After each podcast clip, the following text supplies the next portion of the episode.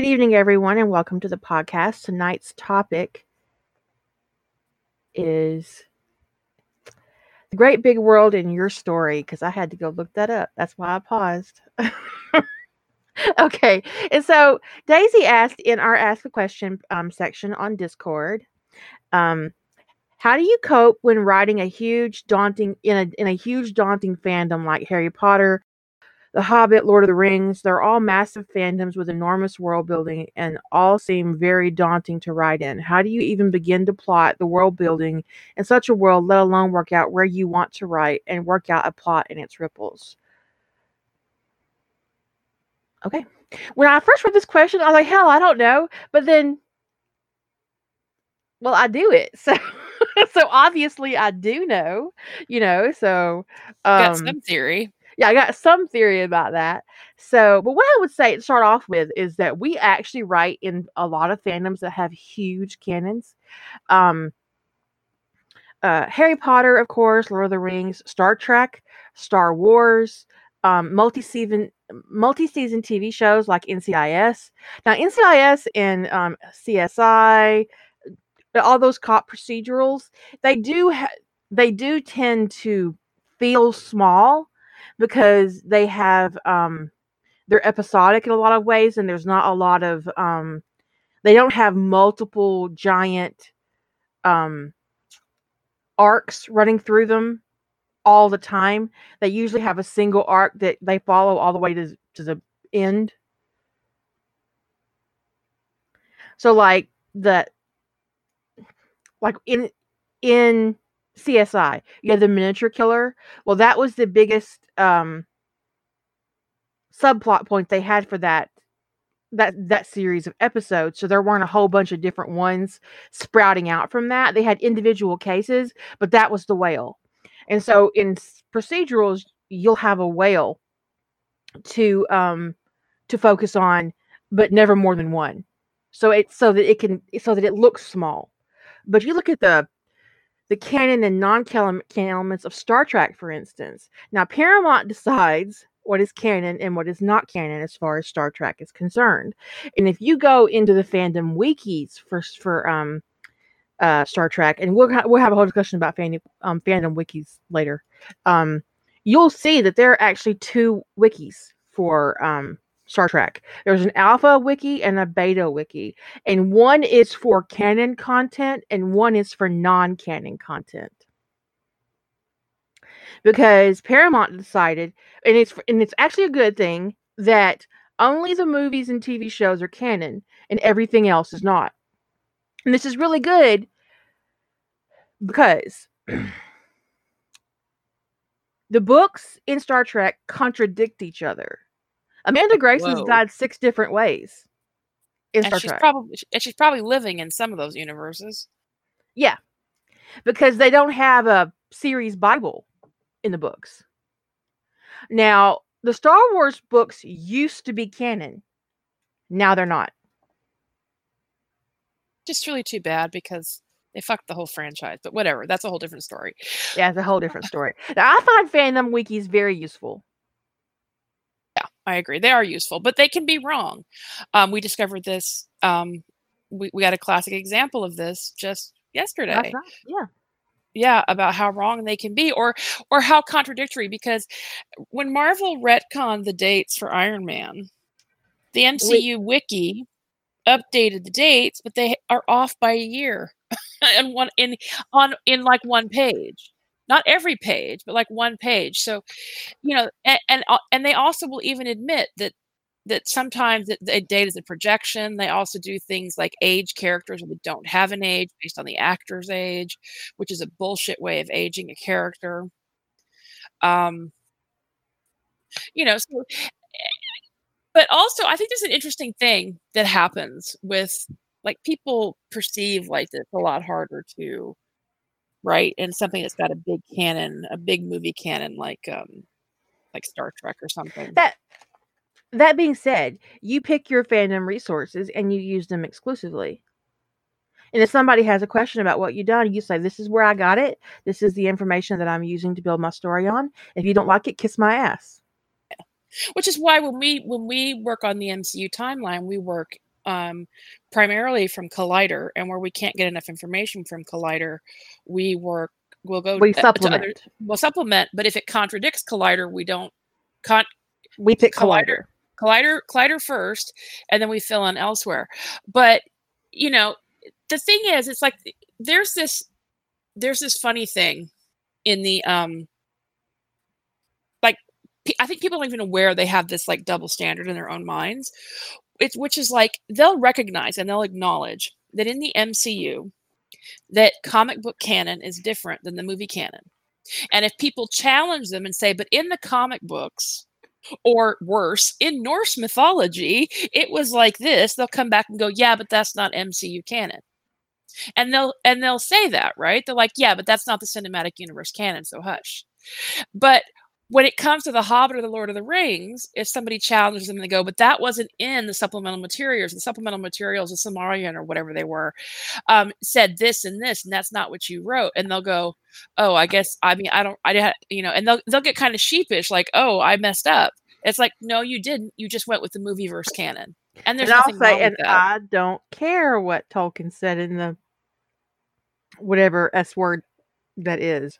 Silmarian or Silmarian or whatever. I don't know that big old the big one with with the, all the L's. But um, but the thing is, is that people will, and it's because some some fandoms are very sorry. some fandoms are very militant about the extended canon, right? Um, and so people are kind of like, oh, well, I haven't read all the materials. Can I re- even write in this fandom? Yes, you can. Of course, you can. But if you're sticky, if you're doing movie verse canon and you're filling in the details that you want to fill in, um, do you need to go and read all the supplemental materials? No. No, No. baby, no. In fact, one of the ways that I plan to combat this when I finally finish my Magic, which I'm very close. I mean, all I have to rise the Battle of the Five Armies. I mean, that's it. and that's all I got left. it's the Battle of the Five Armies, and maybe a wedding or three. but my- it's like five army, you know, uh, five armies and four weddings or something like that. Anyways, um, and no funerals because I don't do that. Uh, but um I fully intend to put in my author note that can that their canon means jack shit to me. So please don't bring it up because I don't care. I mean, honestly, I have to say it, because I've been writing a lot in the MCU lately, as you may have noticed. Um, and one of the things that infuriates me is when people start talking to me about comic book canon. I will sometimes supplement with comic book canon where there's a blank and I find what happened in the comics to be interesting. But MCU disregards and contradicts comic the comic book canons contradict themselves.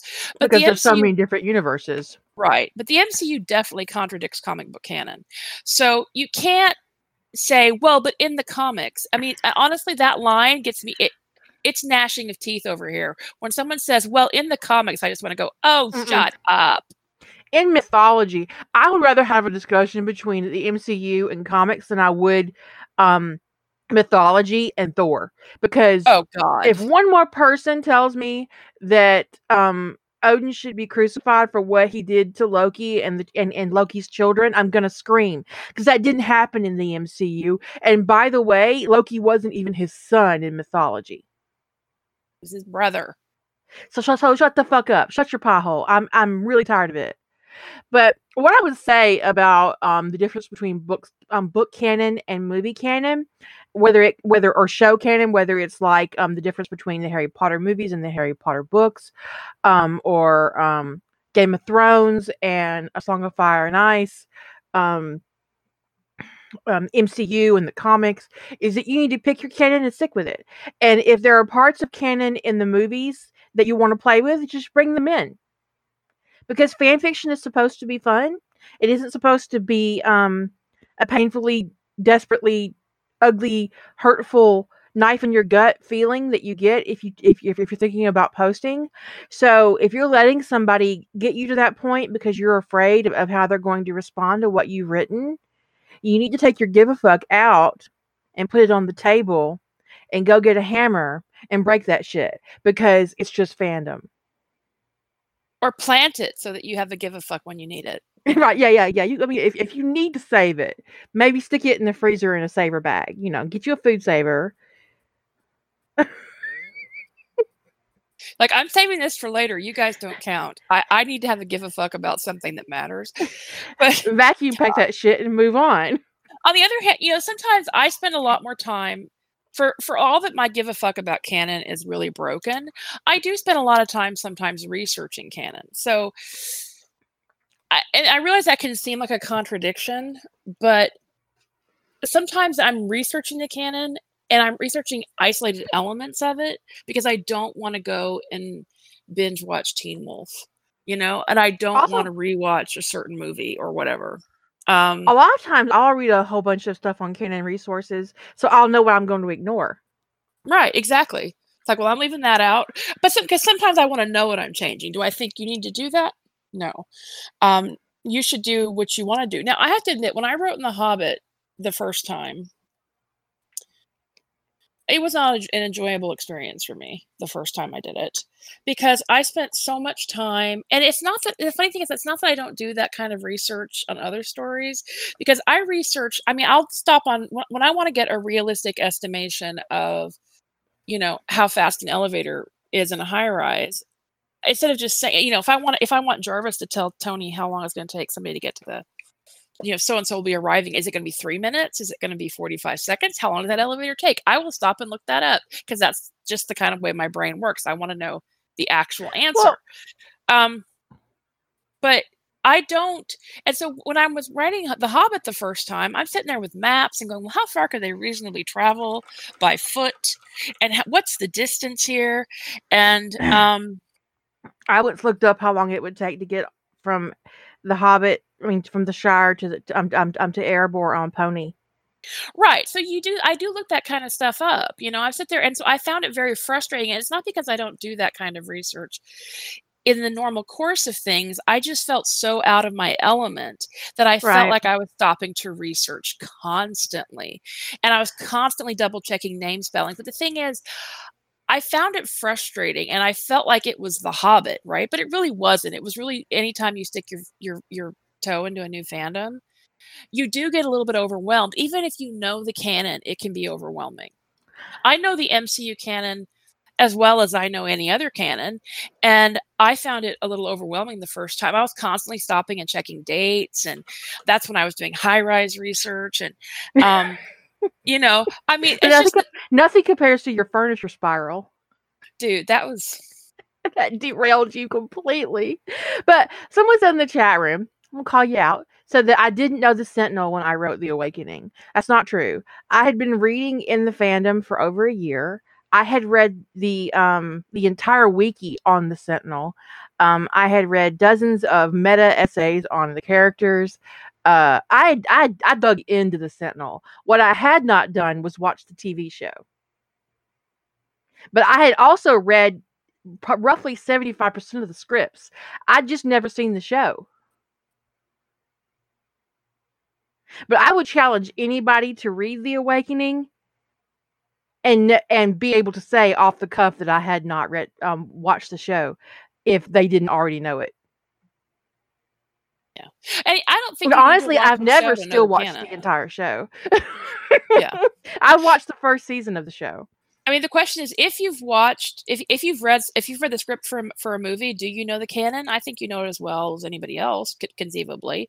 Um, so research into a, sh- particularly into a show you don't particularly like. You sometimes you find the fandom really alluring, but you don't find, you know, the show, the the movie, the book, whatever, all that appealing. And so you you do a lot of research. Um, I I mean, oh, the the amount of Teen Wolf research I have done to get out of watching the show is pretty astronomical.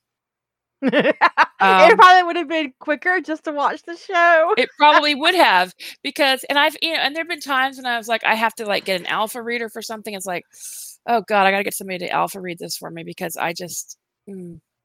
What I would say is actually after having watched the first season of The Sentinel, I was even more furious by people telling me that I had written Blair Sandburg out of character.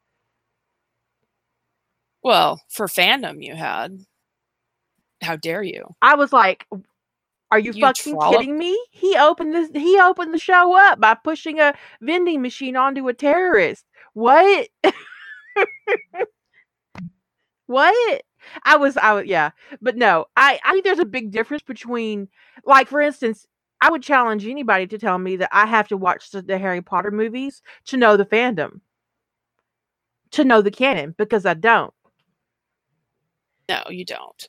Well, I mean, and mm. honestly, this is just my opinion, but the book canon, this is one of those rare cases. There are some differences between the book canon and the movie canon. There is, and I'm not saying there's not differences, but compared to some book adaptations, they the movies are actually not that far off. Which is why sometimes it's difficult to tell if a fan fiction story is movie or book canon. There are certain events that you can spot that are distinctly different. Like But if other than a- Draco doesn't meet Harry on the train, I think to myself, "Oh, Movie canon, yeah. this person hasn't read the books." and it Or- changes so much about their characterization. or prefer the movie canon. They could have read the book and still prefer the movie canon. They maybe like that event better. So it depends upon did it work for their plot better. I mean, there's all kinds of reasons people make the choices that they make. Um, and you just have to, you know, I think it's just a matter of figuring out what works for you, what kind of story do you want to tell, and how much canon do you need. Um, timelines are pretty easy to figure out. Most wiki resources, somebody's worked up a timeline because there's somebody out there that is just all up in timelines. I mean, and honestly, I find you big get the timeline. full plans for the city of Atlantis on the internet. I do. I have to admit, I do find huge timeline um, inaccuracies to be frustrating in, in a lot of stories, which is Mhm. like you know, where especially where it's it's something that is entirely avoidable. I admit I can get really frustrated by that. Um, as a reader because i it- it's one of the things i do try to work on getting you know or acknowledge where you've altered the timeline but like i don't think you So- can reasonably alter the timeline for an mcu movie versus uh, something else in the mcu because the mcu is pretty tightly packed and so you have to be really careful. if you alter one, you have to alter all of it. Right and people going don't. forward. they just oh i'm just going to alter this one event. It's like eh, that doesn't really work. Unless it's I mean, some events are nebulous right? We don't really know exactly when they occurred but you can't change the year significantly. So the, the I have to, I, I understand the approach of how to approach. I'm not because I I think the issue when like when I read the question, yes, big fandoms with a big canon can be intimidating, but I did wonder is the issue really more new fandom? Because once you get comfortable in what your comfort zone is, what your lane is in a fandom, um, the the size of the canon that you don't know ceases to become an issue. That makes in the sense? chat room talking about the difference. between yeah, it does. The difference between the Song of Fire and Ice and the actual TV show. But here's the thing about the structure of a novel versus the structure of a television show. They are vastly different. Um, and splitting really a have to be. splitting a book narrative into episodes is an overwhelming task. I've done it. Um, I am in the process of doing it for uh, Unspeakable Plot, and it is nowhere. It is a tenth complicated that Game of Thrones is. A tenth, maybe even a, a percentage, like a one percent complicated, because Game of Thrones is a gigantic piece of fiction. Just the first book. Um. Well, the question is, is if they ran out of source material, why didn't they go back to the source instead of getting just going off the rails? Why? Why do that? You know, because the source is still alive. He's over there in his bubble. Go get him. Take him out of the bubble, ask him some questions. Where are you going next? What can we do with this? Well, you'll get it when you get it. I mean, if you look at the size of his books, it's no wonder they take forever to write. Although I do question um, some recent events that they've done, and if they ask George, "Hey, is this person going to end up on the throne?" Because I hope not, because we just killed her. Hope you don't have any strong feelings about that. Right? It's curious. I'm, I'm not. I don't watch Game of Thrones; it's too rapey for me. But um, it's the same reason I don't watch Outlander. But these shows being turned in, uh, you know, these books being turned into to TV shows on Showtime, uh, True Blood, Game of Thrones, um, Outlander. That is no. That is like that's no mean feat. Or that's a that that's a huge that's that's a huge task, um, and I would not want to undertake it. Just splitting just splitting fan fiction up into novellas was a nightmare. You because Ties That Bind started out as a novel. And it got too big and it felt ridiculous. And so I was like, no, this is and I still had like all these plot points stuff, and I'm like, why is this it, why is it so big? Because you're a kinky bitch, Kira. That's why it's big. you need to stop.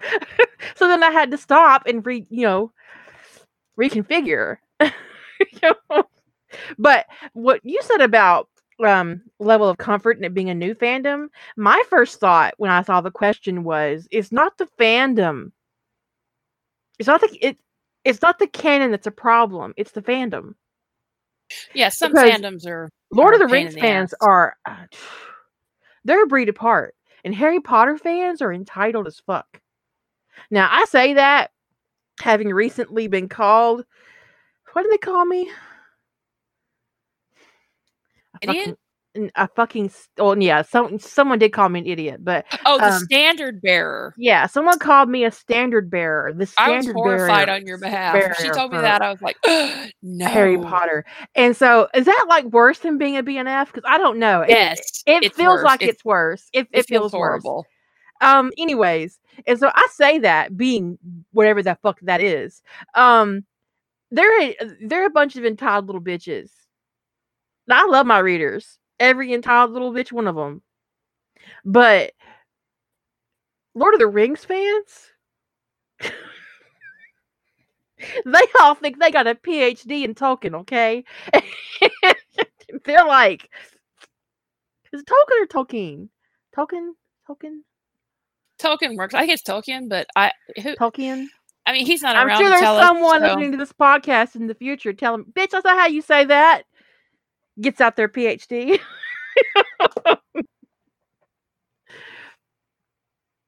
yeah, I, honey, I know what a standard bearer is. I'm just not sure if it's worse than a, being a big name fan.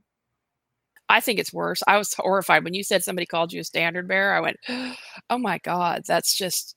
I felt, I felt like I needed to rescue you or something. Well, we are talking about People's earlier shitty um, expectations. The ideas um, and um, how um, how ideas uh, and, and, particular concepts in fandom kind of um, roll around and get into other people's fics. And I think that um, that's going to be your problem with um, Darkly Loyal. Yeah, yeah, I could see that. And I'm like, I really enjoyed Darkly Loyal, but I don't want to read a hundred fics where Harry goes back in time and kills everybody. I mean, I, you, yeah, go ahead and write it if you want to, but I promise not to write a story where Harry travels back in time and kills everybody. you do you, but hey, I, I, I, I, I, I always, I always march the beat of my own fucking drum in Harry Potter. I, I meant the reader, the the writer in general, not you in particular. Um, but no, I mean, like it's it's very common for me to open up a new Harry Potter fic and to see my concepts and themes being used most often without credit. And yeah. so I think that's what they mean by standard bearer it's like they feel like they're perfectly they're they're that my that my work and my ideas and my themes and my concepts um are fair game i don't think they mean i don't think necessarily think they mean that it it's fair game i feel like they're they're kind of like saying that you you like you set a standard that um i don't think that well, I, feel I, like I doubt game I doubt the person who said that in any way meant to imply that um, you know that people should just take what they want from you without without any kind of attribution. Because that if they did mean that, that's rude as fuck.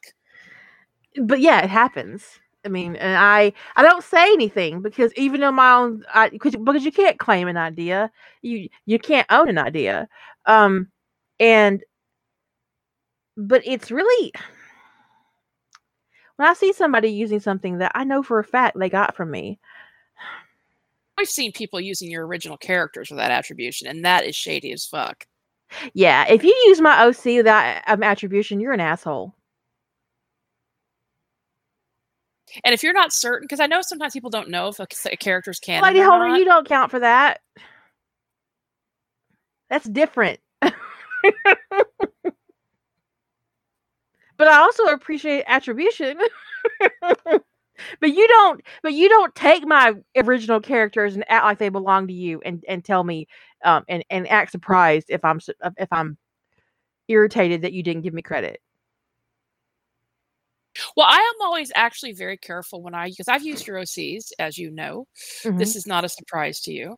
Um, I'm very careful to make sure that I call out up top that I'm using your OCs because I don't want people thinking that that is a canon character. And a I lot of people do think that some of my OCs are canon characters, which is both weird and flattering at the same time. But if you aren't sure, if, if, if, you, if you pick up a character you like in a, in a fandom, in a in a piece of fan fiction, and you aren't sure if they're original, go look. It's easy to go look up a list of canon characters for just about any fandom. Like for instance, in my Harry Potter, Ragnok is not an original character. He is uh basically a blank slate character in Harry Potter. He is like mentioned briefly as a bank employee, and most authors, myself included, use him as the chieftain. Um, but Sharprock and Razel, those are my original characters. Winky is not original, but Star is. So if you don't know, check. Yeah, just ask. And if you can't find it in the fandom resources, write the author and say, "Hey, is this your OC?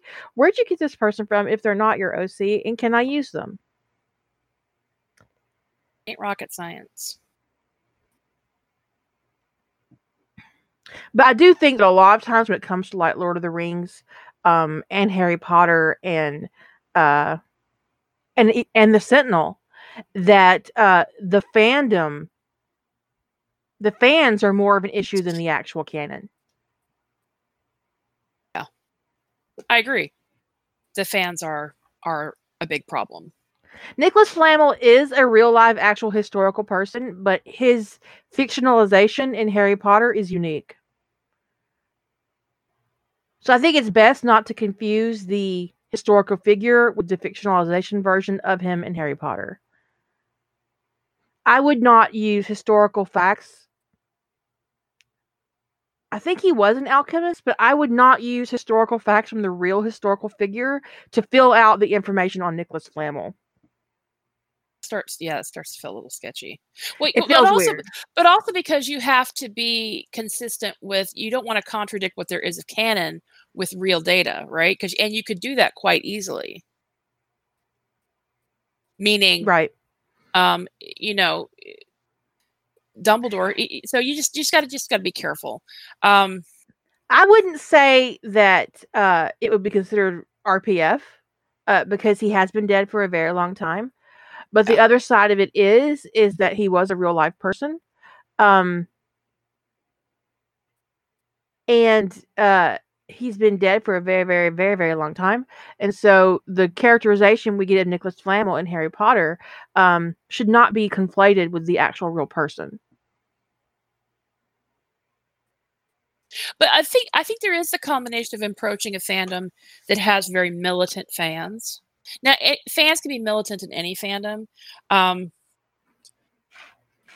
especially and, and sometimes they're more militant on Sun Art, some archives. Like sometimes you'll get worse fans on on fanfiction.net, and sometimes the worse, the the more obnoxious communities on AO3.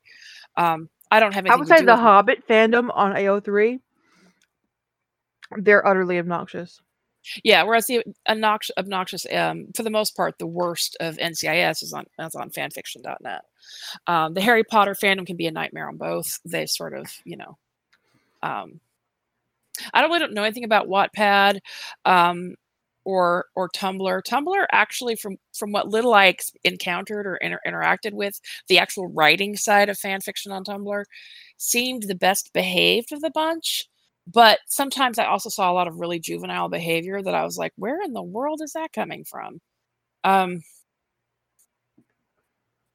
when it comes to characters like Flamel and like say for um, Gaius Maris in my um, Stargate fic, um, I think it's better to create your own fictional version of them than to delve too deeply into the historical persona that you that, that we're giving in history books because then they feel more like an original character and you don't have to feel hinky about what you're doing with them. That's just my personal opinion. I left Tumblr because they took all the dick away. Yeah, that was I mean, I didn't I didn't jump ship on Tumblr for any other reason.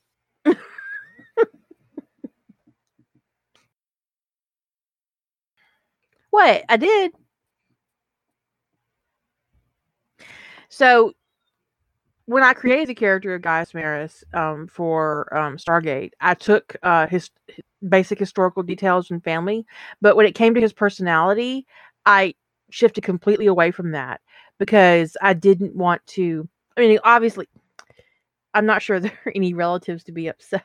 It would, be, it would be really interesting to meet somebody who could actually trace to trace their relation, their relation, their family tree all the way back to him. So I'm not worried about that part. It'd be very interesting if I could meet someone like that. That would be awesome. Um, but in a lot of ways, historical figures like that do appear to be fair game. But I think it's you know just you need to treat real people with respect. Is that the right way to put it? Although I, say that, and then you, you you see what I did to Nicholas Flamel and um, uh, well, but Darkly you, Loyal, but you treated the fictional fictionalization of him that way, right? Because the real ones wasn't wouldn't have been alive for that anyway. The real one's been dead for a very very long time. this was, I mean, I don't actually compare the real Nicholas Flamel and the fictional one from Harry Potter. I don't consider them the same person. Because obviously, the real Nicholas Flamel would not have been alive in 1991 to give his Philosopher's Stone to Dumbledore. So, um, I guess we could talk about strategies for approaching a new fandom that has a big canon. Um, what I would say is that you need before you go into a big fandom like Harry Potter or The Hobbit, um, Lord of the Rings, uh, you need to know your focus.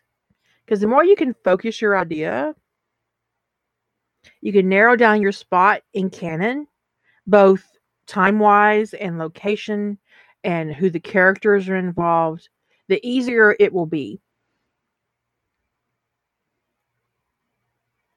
Yeah, there's a whole series of books about um, Barack Obama and Joe Biden solving crime. They're like detectives or something. There's like the covers are hilarious you go to Amazon, you find them. They're really easy to find. I think there's one or two, maybe three. I don't know.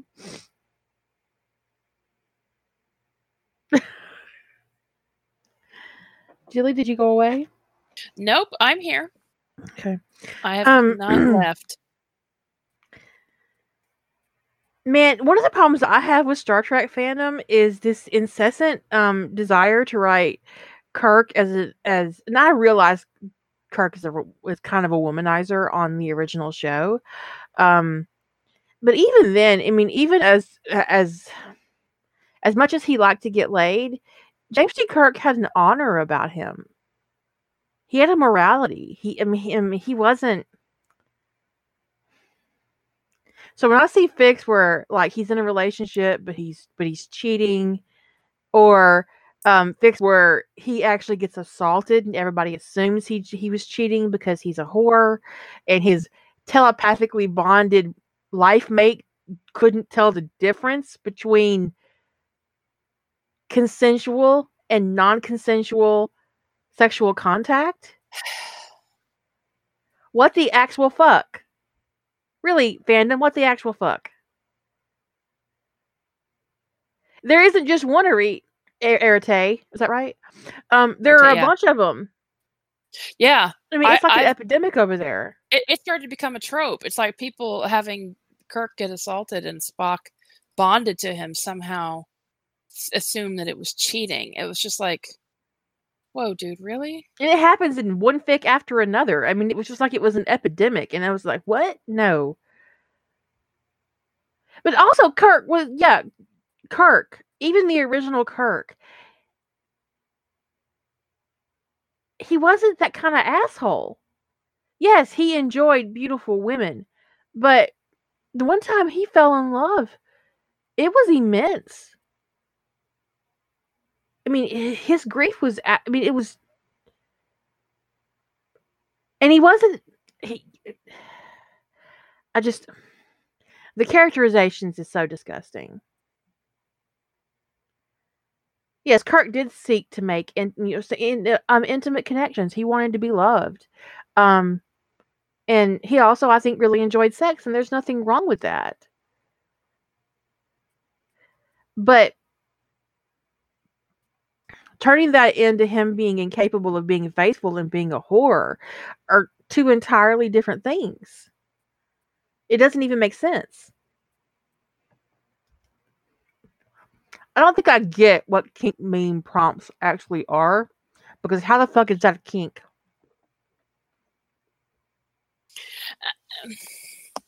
People put up. I've seen some pretty fucked up prompts, right? And just because somebody puts up a prompt, honestly, doesn't mean that you need to write it. I honestly, I don't actually find that to be. I actually find that to be a really, um, a really offensive excuse for somebody writing something shitty, where they is well, it was a it was a prompt fill. Ooh, I, that talk about abdicating responsibility. You're the one who wrote it. You see a lot of people say, "Oh, he's my favorite character," and then they write him doing some epically disgusting things. Well, I mean, the same thing. It's well, there's somebody will say like the same thing happens with Tony DiNozzo or Tony Stark or Blair Sandburg. Is people say, "Oh, is he's my favorite?" That's he's my unicorn or whatever. And I was reading a story yesterday where it was supposed to be pro Tony, right? Tony was it was like the most pathetic, woobified Tony of all time. I'm like, this is your this is the character you love. What would you do to the character you don't like? Right? Making him mean, I don't know which is worse, the complete spineless wimp or the asshole because they are both violations of their canon characterization. Tony Stark is not a spineless wimp. Nah, no. T- Tony Stark. Um, Tony Stark is Iron Man. You need to get that shit right. Yeah. Iron Man. The thing is if you if somebody was if somebody hated Tony Stark and they were writing him that way, they disliked him, and like the story was very pro somebody else, okay. You don't like that character. You're basically bashing him. Fine. But when it's your character you like and you write them that way, Hmm. And also, I'm, I got to come back to this. If you don't like an idea, but it's a prompt fill, don't fill the fucking prompt. I just, I'm so stuck on that because I have seen that excuse. Um, well, yeah, a good thing's can come out of anything, right? But eh, you know, the thing is, I have seen, I've seen, I read, I've read stories where, you know, they'll list the prompt at the top, and I'm like, oh my god, why would you pick up that? I don't even read the story because the prompt is so terrible that I'm not interested in seeing what came out of that. People will ask for shitty, fucked up things. It doesn't mean that somebody else, and if somebody's putting together a challenge full of shitty, fucked up things, why would you want to participate in that? I mean, you do you, No, no, but Not I- gonna I'm do just- I'm just not going to do it. And then, and then to, but you can't use, you can't use the, ex, can't use it as a you can't use the fact that you were filling a, a, a prompt or it was part of a challenge as the excuse for the shitty thing you wrote. I'm fast becoming to believe that most of the fucked up shit that comes out, you know, that, that arrives in fandom probably comes from a kink meme. Be. I mean, I think that the, the most I, I I wrote something to me that to me that was to me it was really fucked up. Okay, to me massively fucked up. I wrote something one, one time that I thought was just like I I hated every second of it. Um, it was a post disaster charity thing, and um, somebody donated a lot of money to have me write X amount of words based upon their prompt fill, and I signed up for this. Okay. So in my mind, I felt obligated to write the story. This was, I was young in fandom. And I felt like I had to do it. Now, if I, A, I wouldn't, for starters, it cured me of doing fandom things for charity. I, it cured me of that desire. And I wouldn't do it anyway now. But if I were in a situation like that again, I would just say no. I would say, I would a put more limitations on what I was willing to write, but if somebody presented me with something that was that fucked up, I would just you know put hand it back and say no, trim this down. I'm not writing it. Not doing it. But I have to take responsibility. I can't. I can't say, oh, I did it for you know this thing. I, I was obligated to fulfill this prompt. I still wrote it. Those are still my words. Oh, somehow I through debug mode. I'd be surprised if anybody could hear me through that. What? See? Um, I don't know. I, I somehow smashed some keys that entered me into debug mode, and I was like, I wonder. oh, I heard you. I was like, you know, debug for for uh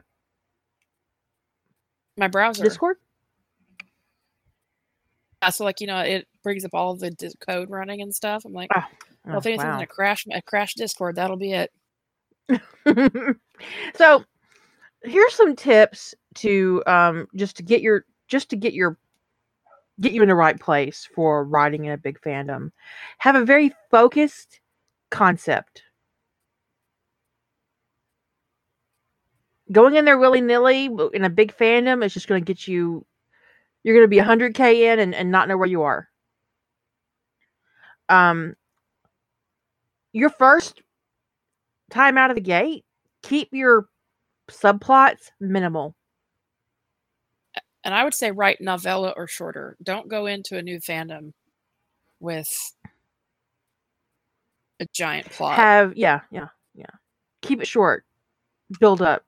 Um have your co- um have your characterization concrete. Know who you're using where they're coming from what they want and how they're going to get there. This isn't about plotting. Well we could do a whole thing on that. Um figure out what pieces of information you don't have in the fandom that you need and do your research in advance. And finally, for for reals, pick one exploration aspect. So like if you're writing in Harry Potter, you don't want your characters going in 10 different directions exploring various aspects of the fandom like um uh magical healing, the DMLE, the World Court, the ICW, the Horcrux Hunt, ritual magic. You need to have a trajectory for your characters that makes sense. So if they're going to use ritual magic to get rid of Voldemort in the end, then obviously you don't want your characters um, spending three chapters um, figuring out how um, divination works. because it doesn't serve your story. Because it doesn't serve your story. Right.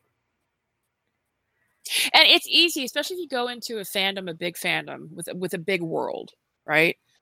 That where there are a lot of popular tropes, it is easy to want to like see how many tropes you can slam in. How many elements, common fanon elements you can put in the story. It's easy to want to play with them all. it doesn't it won't serve you having elements and the funny thing is when you throw elements in your story that you don't do anything with what do you get questions about when you're going to write the sequel and to some degree you're going to get that anyway from some people. When you throw a bunch of big elements in a story that you don't do anything with, you kind of brought that shit on yourself. I'm not saying people should be bugging you, but when you leave all that dangling stuff because you didn't do anything with it, it feels like it was foreshadowing. That's what it feels like. Foreshadowing for a sequel. Like, why are these major elements? Why is this there all this major world building they did nothing with?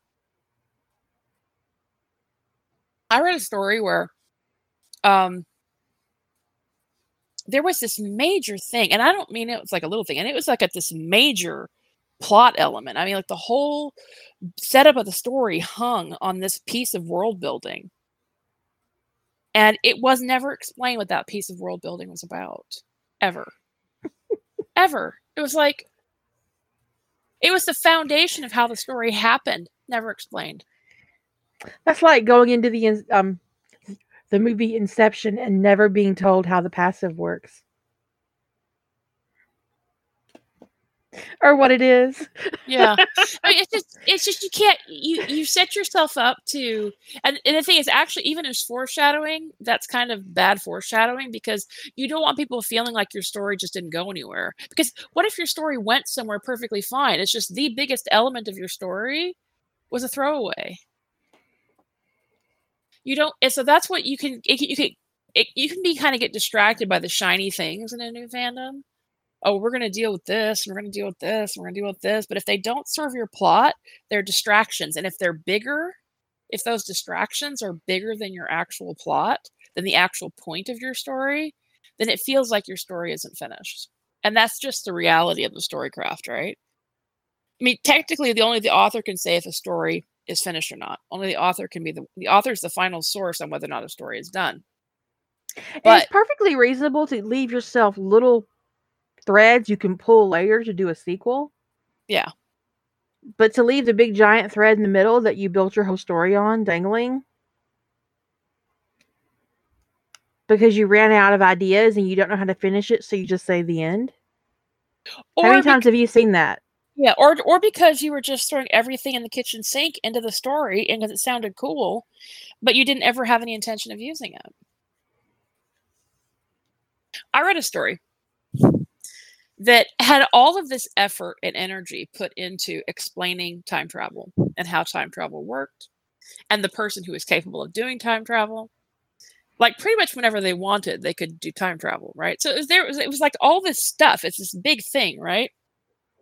And then all of this find out for starters nobody ever does any time travel. There's just a lot of it's just like a time travel wank no time travel. But not only that the person who does all the person who reveals the time travel the the person who says they can do it the person who talks about the how it works who goes to all this effort of explaining it eventually then tells people but i would never do it and you can't make me and there's nothing you could say to persuade me otherwise and you get to the end of the story, and the story had nothing to do with time travel.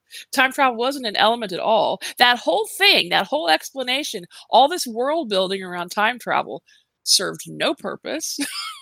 it was nothing. It was just this giant, it, like you can't even call it a subplot. It was like this world building thing they did that went nowhere. And then the character just goes. I'm holding. I'm. I'm holding the back of my head.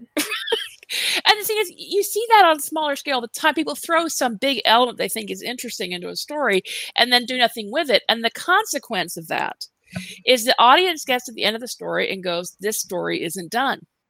It doesn't feel done. Why? Maybe they can't articulate why, but the why is because of all these giant world building elements that you put in that serve no purpose. And that can be the down that can be the thing that happens. And either you ran out of ideas, you're in that syndrome, or you're in a new fandom and you're throwing in all the common things without having any plan for what you're going to do with them.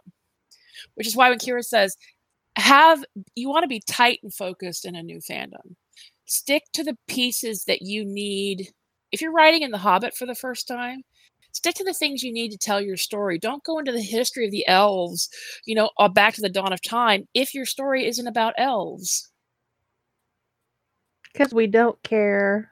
and it doesn't help you. And if it's more interesting, if that piece about the elven history that you've delved into is more interesting than the Hobbit story that you've told, you've now ruined your own story because you have this world building element that went nowhere that's more interesting than the actual story you told.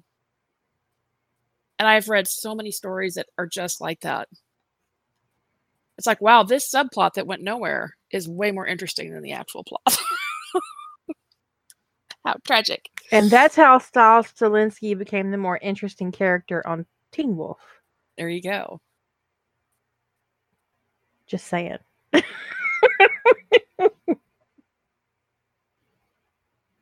So you're approaching this big fandom. You know, don't if like, let's say it's let's say you know if, if fantasy fantasy fandoms, paranormal fandoms are, um, it is tempting. Okay, so we're talking about Teen Wolf. It is tempting in Teen Wolf to want to deal with every problem in Teen Wolf. You can't deal with every problem. If you've never written the fandom before, you can't deal with every single problem. You gotta, and the thing is, you can lay some foundation that, that a, an intuitive reader who knows the canon would see how it would ripple out into solving some of these future problems. But if that's not the main thrust of your story, you can't put too much energy into stuff that's not happening on screen. It's not going to help you.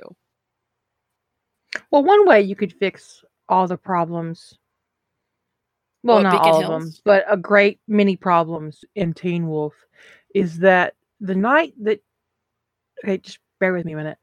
Scott and Stiles go into the woods after Stiles' dad told them not to, right? Yes.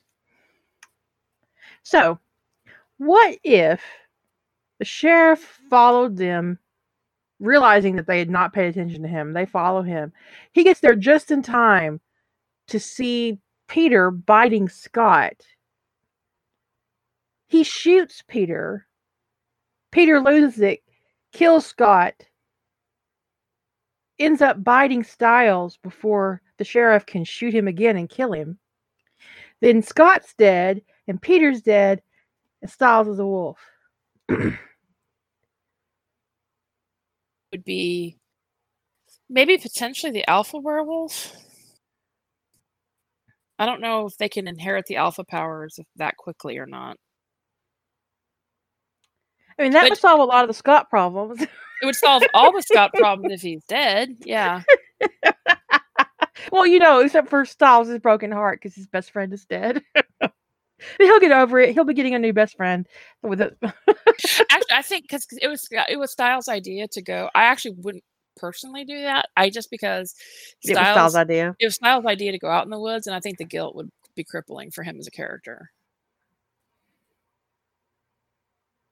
Okay, so if we don't kill Scott, maybe Scott doesn't get bitten at all, but the sheriff interrupts it and tries to, sh- and when he's attacking Scott, and Peter retaliates by biting Stiles. And with the sheriff in the know from the beginning, things would be a lot different. I've heard there are some stories um, where uh, the sheriff gets bitten instead. Um, I mean, it's not really Teen Wolf in that case, but whatever. Um, it's not the direction I would personally go, but Where, where the um, sheriff gets bitten? Yeah, it's not the direction I would personally go. But I mean, I could see why somebody would explore that concept, that potential, because you know, it, it is an interesting what if if you start at the first episode and you have things go differently. Um, but when it comes to, but can you deal with that and deal with fixing all the issues around the Hale fire and deal with? I mean, there's so much potential stuff to fix. Um, and the further in the canon you go, um, well, I have a qu- I have a question. Are werewolves and Teen Wolf that um a, I a mean, bullet, right, could, to, a bullet to the head he put a bullet in. Peter's head, kill him? Yeah, it I mean I would still think kill so. him. Yeah, I, yeah, it probably, probably. or Um, more than one, because it might take more than one. a bullet anywhere else probably wouldn't, but But through the head, through the head, slow him down. through the head should should still kill him. Yeah, it depends on the type of, but yeah, odds are if he got a, a, a you know a, large caliber. I mean, some humans survive bullets to the brain, so you know if it's if it's conceivable he could survive, but multiple rounds, especially like a forty-five to the brain, um, would would kill him still. Yeah, but they definitely can survive. So say the sheriff shoots Peter to get him off Scott. Scott doesn't get bitten but the bullet isn't enough to stop him. And Peter retaliates by attacking Stiles, and he gets a bite in before the sheriff can can shoot him again because he doesn't want to shoot at him while he, you know, he's on his trying, son, right? He doesn't want to sh- accidentally shoot his own kid. And by the time he gets Peter off of him and kills him, it's too late. Stiles has been bitten. Right.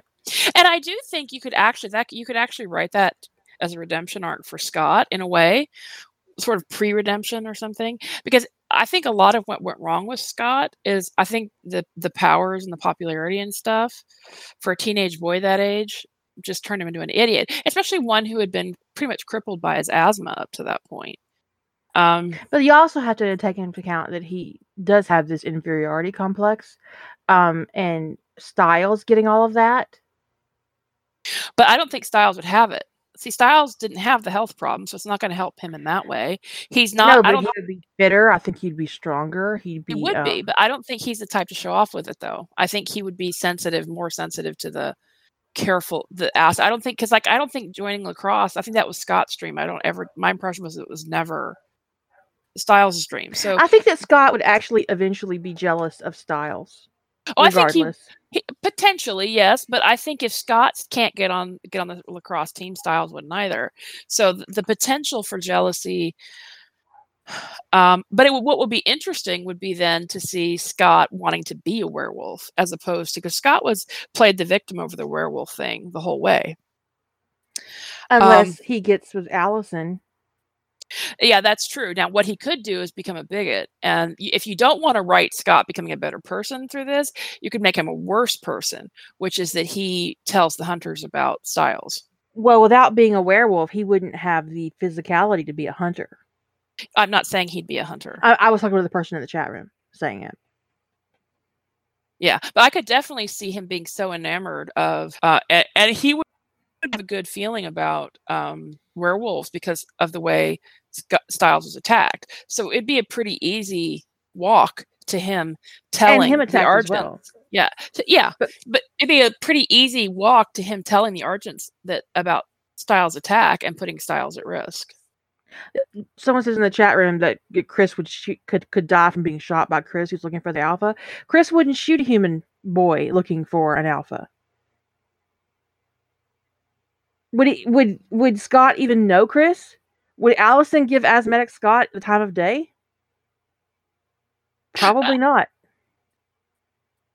She might. I mean, they seem kind of enamored with each other before she saw him playing lacrosse, but it's hard. But Kate would definitely. She wouldn't hesitate to kill anybody to get who she wanted. So, I mean, there's a lot of different ways you could go because it isn't something that is remotely explored in canon, and you could take Scott any of and quite a few different directions with him not being bitten, including that he comes to want to be bitten, which I think would be an interesting explore. To me, that would be an interesting exploration because he played the victim card over being a werewolf through the whole fucking show. Yeah. So-. I mean, I didn't watch it, but I've heard you guys talk about it a lot. But see, okay, so they said in the chat room that Scott gets shot when the alpha calls him into the woods. Well, then he wouldn't get called into the woods because he's not a werewolf. He's Right, just so this dumb kid there. going to high school with Beacon in, in Beacon Hills with asthma. He would honestly probably be overshadowed unless he unless he purposely put himself into that position. And how would he know that Allison Argent is a hunter? And after what had happened, he wouldn't have any. He wouldn't even want to be in the woods at night by himself. So if he wasn't being called, why in the world would he be out there? I don't think he'd go out there for love or money. I don't either. He'd be afraid of being bitten, especially at that point in the canon.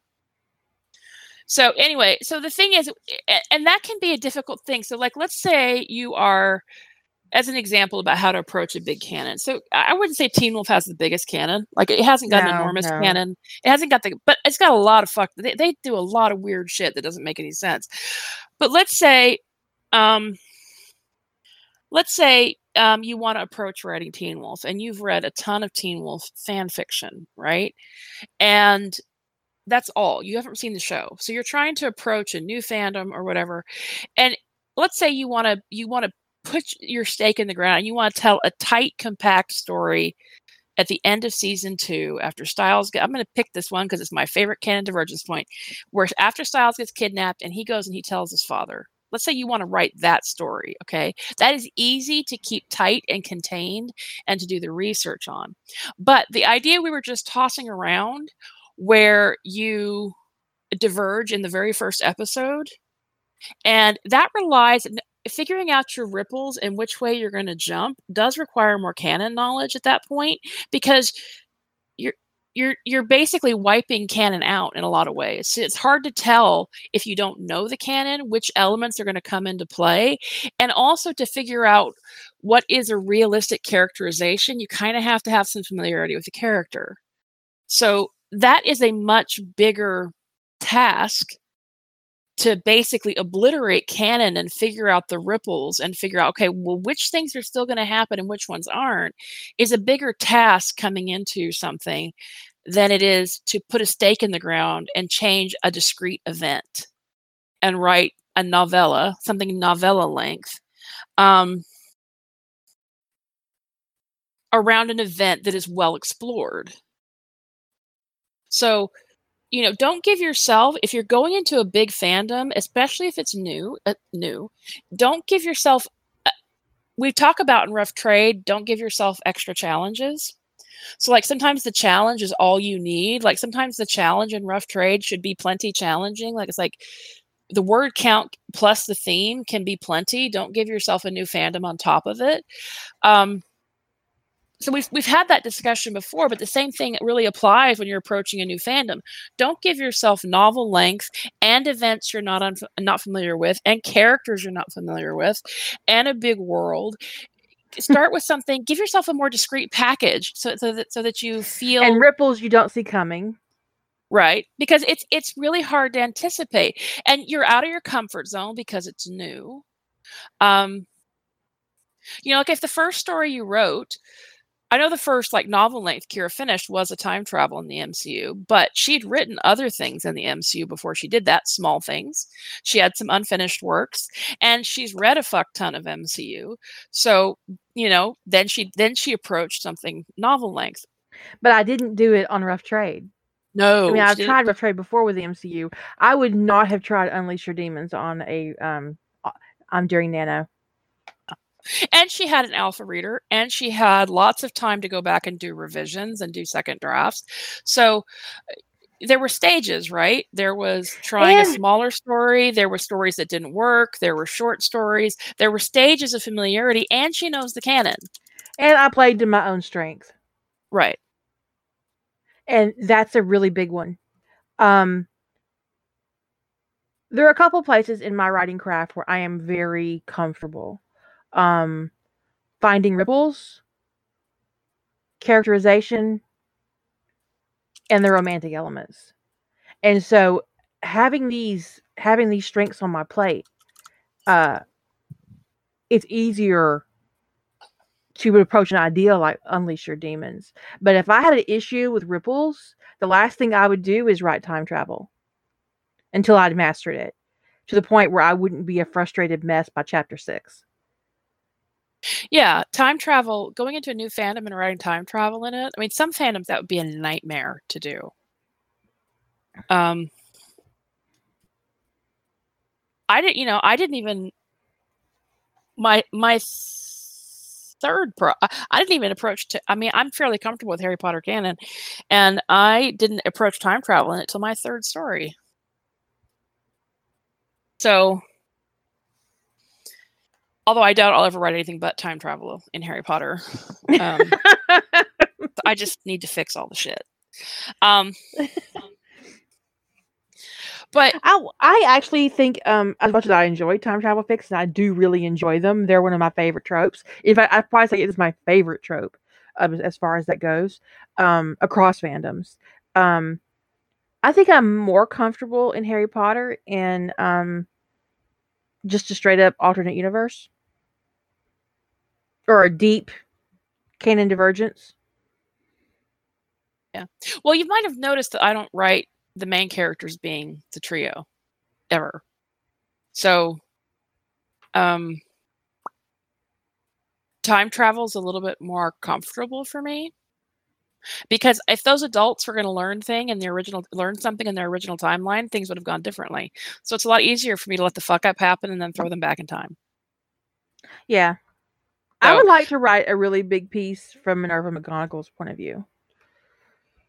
even if i were doing it from minerva's i'd still do time travel because she fucked up too Yeah, I know. Yeah, that's what I was saying. If I, if I was going to do like an adult time travel, it'd be Minerva Yeah.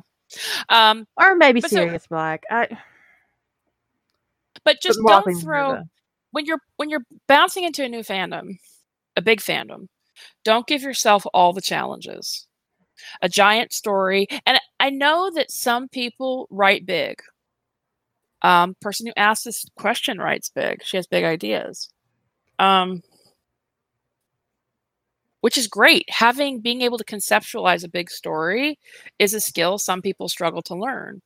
But sometimes if you're giving yourself other challenges you need to learn to scale back your your ability to conceptualize a big story and give yourself something more focused so that you can get into a comfort zone because part of the reason why it feels intimidating is because you're out of your comfort zone So one way not- to get into your um to to find a really to to compact your idea is even if you're not a plotter, um, going into your sto- story knowing your beginning, your middle, and your end, knowing where you need to be by say you're going to write 20 chapters. Say that's your goal. You need to know where you're to where you need to be with your characters and your story by chapter 10. And then you need to know where you're to be by chapter 15 because that's probably to be roughly the beginning of your climax. Ish. Some it could be chapter 19 depending on how much falling action you have for your idea and how much wrap up you have to do after your climax. But knowing your beginning your middle and your end and where they should sit in your structure will give you a compact package to work with Yeah. Now, we talked we, we, we talked about who asked asked the question, which was Daisy. Daisy writes a lot of Stargate. She writes a lot of Stargate, especially Stargate Atlantis. Um, Stargate is a big canon. It is not a small canon fandom. No, it's huge because It- there are it's in- three. Um, there are three series. Uh, there's books. I don't read the books. Um, but there are three series, and um, I don't know how. And well, no, the movie doesn't count. Um, Well, some of the setup from the first movie does count because it is Well, the foundation for the series. They yeah, don't use all so, of it. It's so divorced. I mean, Well, yes and no, but they, they it, I mean, it sets the foundation for how Daniel wound up true. the, char- the characters are wildly different, but the the events still play. So, but the thing is, the reason I brought that up is because it is a- is a huge canon, and and Daisy handles that canon like a boss. So she knows that canon. So she knows how to she knows how to deal with a big Daisy. You know how to deal with a big canon fandom, but it's a, it's a matter of you're in your comfort zone with Stargate. You know the canon. Um, you know when you have a- an idea, you know how to conceptualize it across all the different elements of the fandom. You know how to work with the timeline. So th- the difference is comfort zone. And when you're talking about, you're talking about approaching like I don't know what fandoms you're looking into, girl, but you know whether it's um, whether it's The Hobbit or Lord of the Rings, which is basically the same fandom, but whether you know whether whether it's a big thing like that or whether you're thinking about going off into Supernatural, which also has an enormous canon, um, you you know how to deal with a big canon. It's just a matter of giving yourself time to get comfortable. You also and that- need to find your spot, as Yeah. Sheldon would say. You need to find your spot. like when I approach um, Teen Wolf, I will never be a season three, season four Teen Wolf writer because I don't like those events. because that because that's her spot. She My found spot- her spot. My spot is season one and season two. That's Some- that's my lane. I'm staying in it unless I write a time travel story. Char- um, sometimes your spot is a plot point. Sometimes your spot is a place in the timeline, And sometimes your spot is a single character, and sometimes your spot is a pairing. But knowing your spot is super important. So you got to find, and if you don't know it in that new fandom, if you don't know what it is yet, that's why give yourself some time to get comfortable to figure out the spot. You know, pick up and do some one sentence prompts and, and and you know and if you don't have a one sentence prompt if we don't have a one sentence prompt for you um in that fandom you know ping us i'll write you a sentence for the fandom that you want you tell me what characters you like we'll write you a sentence girl we're all about We'll make you work. We'll give you some homework. so start with something smaller give yourself a 5k goal or something um i know you write ten, you you you're you i've seen you write quite a different a few length different length stories but i do think you tend to gravitate towards like at least even if you're writing in smaller pieces they tend to be conceptually bigger ideas um but give yourself just time to approach it. So if you're thinking about something like that for rough trade in November, like going into a new fandom, I don't know what your thoughts are, I don't know what your plans are, but I mean, you've got time to see if you can get comfortable and find your spot, find the lane you want to be in. Um, you've got time to write a couple of shorts, um, or or if life is busy, then don't plan on a new fandom for November. Give yourself time to, if you're thinking about something new for the quantum bang, you definitely have time to do some experimenting. And you can either experiment with just start something and see how it goes, or try to write a couple of short stories and see if it feels comfortable. See if you can start to figure out where your spot is. You know, because it's not even about staying in your lane. It's about like I find you find the you know the point you're going to plant yourself in and you're just like got 360 degrees of swivel and it's like this is i'm sticking with this character or this pairing or this this divergent point or this whatever and i'm just going to Yeah, point find this out. You got to figure out who you love, who you hate, what happened to them, and whether or not you agree with it. With that big old with that big old canon you've got that you're worried about and you're worried about figuring out your ripples or whatever you got to give yourself space and permission to find your comfort zone and permission to not be comfortable. You may not like it. Some people write in one fandom their entire time they write in fandom and that's okay. And some people change fandoms like they change their panties. It's just there's some author. I mean, I have just a disturbing number of authors I follow. I say disturbing because I don't read in Good Omens, but a disturbing number of them have been putting out Good Omens stories, and I'm just like, why is my inbox filled with Good Omens stories? This is not what I signed up for. but you know, the thing is, is, I actually on the one hand, I'm like, great, people are are branching out, they're exploring new things, and then I'm sitting there going, but I'm not going to read that, so it's making me sad that this author I follow is not writing something I'm going to read. So, Ellie, I've not watched Good Omens. I mean, I think I need to, just for pop culture reference, because I think Yeah, I'm it's missing out. it's like taking over the world. Yeah. Uh, Well, I felt like that about Game of Thrones for a while, and then I watched a couple of episodes, and I was like, no. I've never felt that I way don't- about um, Game of Thrones because I was warned in advance by one of my cousins um, when the books first started coming out that I should never read it, and I was like, okay, Okay. I didn't. I didn't get that heads up. It would have been nice. Um, but you just give yourself permission and time to find where you're comfortable.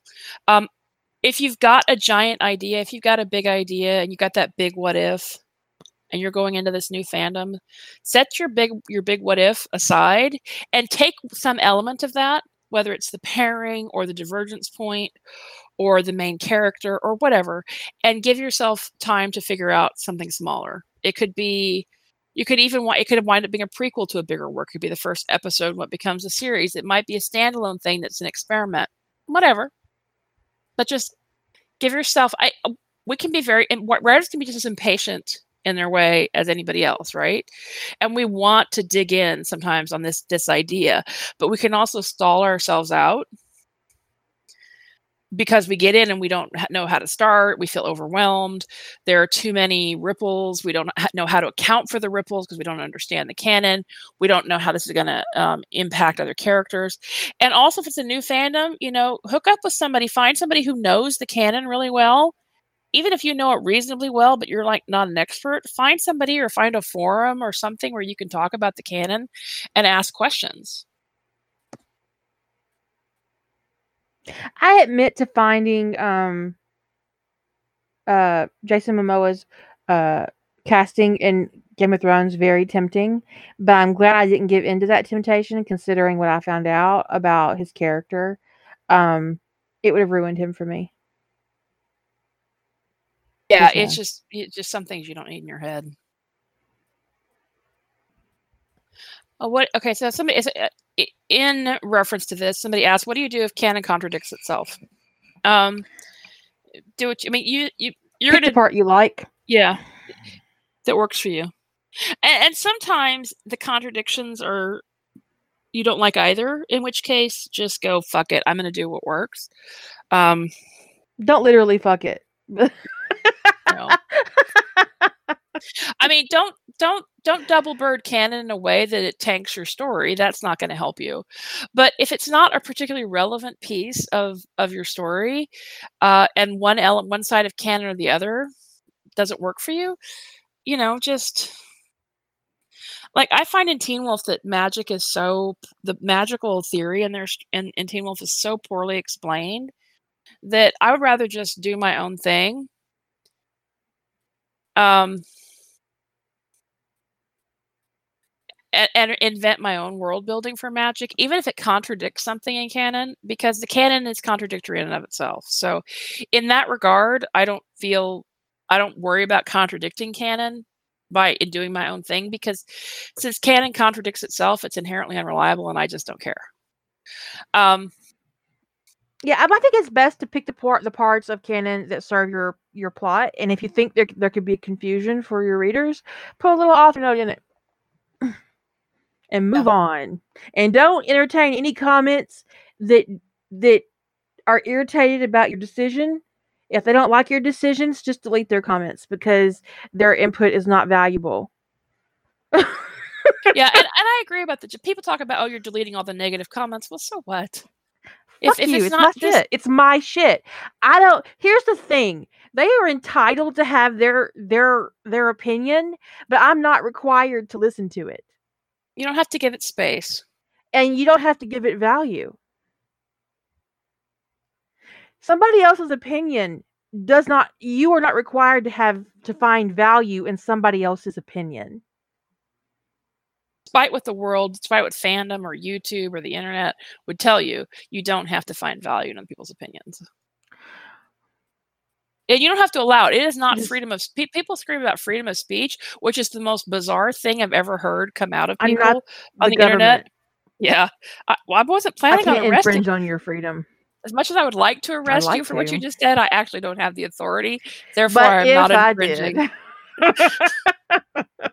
But if I did, you'd be in a world of shit right now. I'll just let like, you know. Like, hey, if I could actually infringe on your freedom, freedom of speech, I'd totally do it. But since I can't, because I'm not a government entity, Shut the fuck up. Yeah, Teen Wolf just doesn't explain like literally anything practically. Um, so you're left to do a lot of your own explaining, and I think it's more important that your story be internally consistent. Um, that being said, about the bodies in the house, um, some house fires burn so hot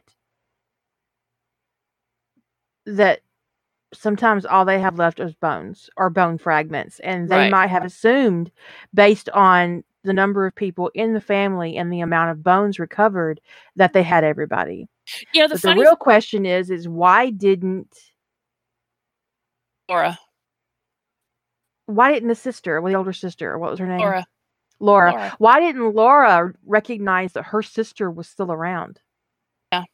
I, if she was the alpha, she because she should have inherited all those bonds, right? Yeah, she should have. But I mean, the, the, the, there is an there is an inherent contradiction also about the fire, which is that everybody died in that fire. It was such a bad fire. Peter was so badly burned. The structure is relatively intact.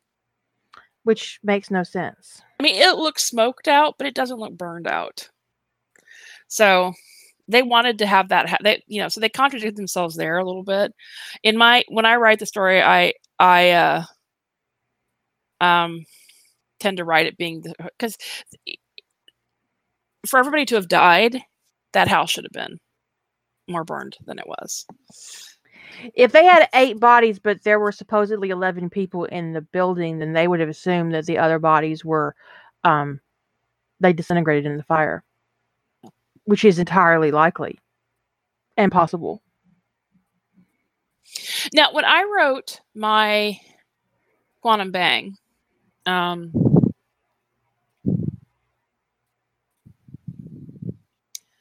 I would have contradicted canon if I needed to. So I, I don't think for- was Malia in the fire. I thought Malia. I, I, didn't think he knew about Malia. No, Malia wasn't in the fire. She was. uh She was a coyote, right? She was. She was his surprise kid. She wasn't at the fire. I think they're talking about they had they wanted. I think that was in relation to the they wanted a, a Hale that Stiles could potentially fuck, and they said that's why that's why Cora and then later. Malia. Oh, oh, okay. Okay. Um, but anyway, confused. so when I wrote my Q, when I wrote my QB, I didn't. There was this weird moment where it's like, if I'd needed to contradict canon, I absolutely would have. If I'd needed to double bird some aspect of canon, I would have. Up to you know that happened prior to my divergence point. Um, but I I don't know the canon well. The funny thing, and I got to this point, I was like, but if I don't need to contradict canon up to the divergence point, if I don't need to, I don't actually want to. But the problem is, I hadn't seen enough of the show to know if I had contradicted. So I asked somebody who knows the canon really well, just Starkindler, if they wanted to read the story, if they'd mind reading it, let me know if I contradicted any of the canon up to the point that I diverged. And the answer was no, apparently, that I hadn't. Um, but I had done that based upon reading scripts. I'd seen, I watched like five episodes total. Um, and I fast forwarded through a lot of stuff of the episodes I did watch, and I read a lot of scripts and I read a lot of episode summaries, and um, and then got a little bit lucky that I didn't contradict canon up to that. Um, did you really? oh my god! Now I feel bad. oh,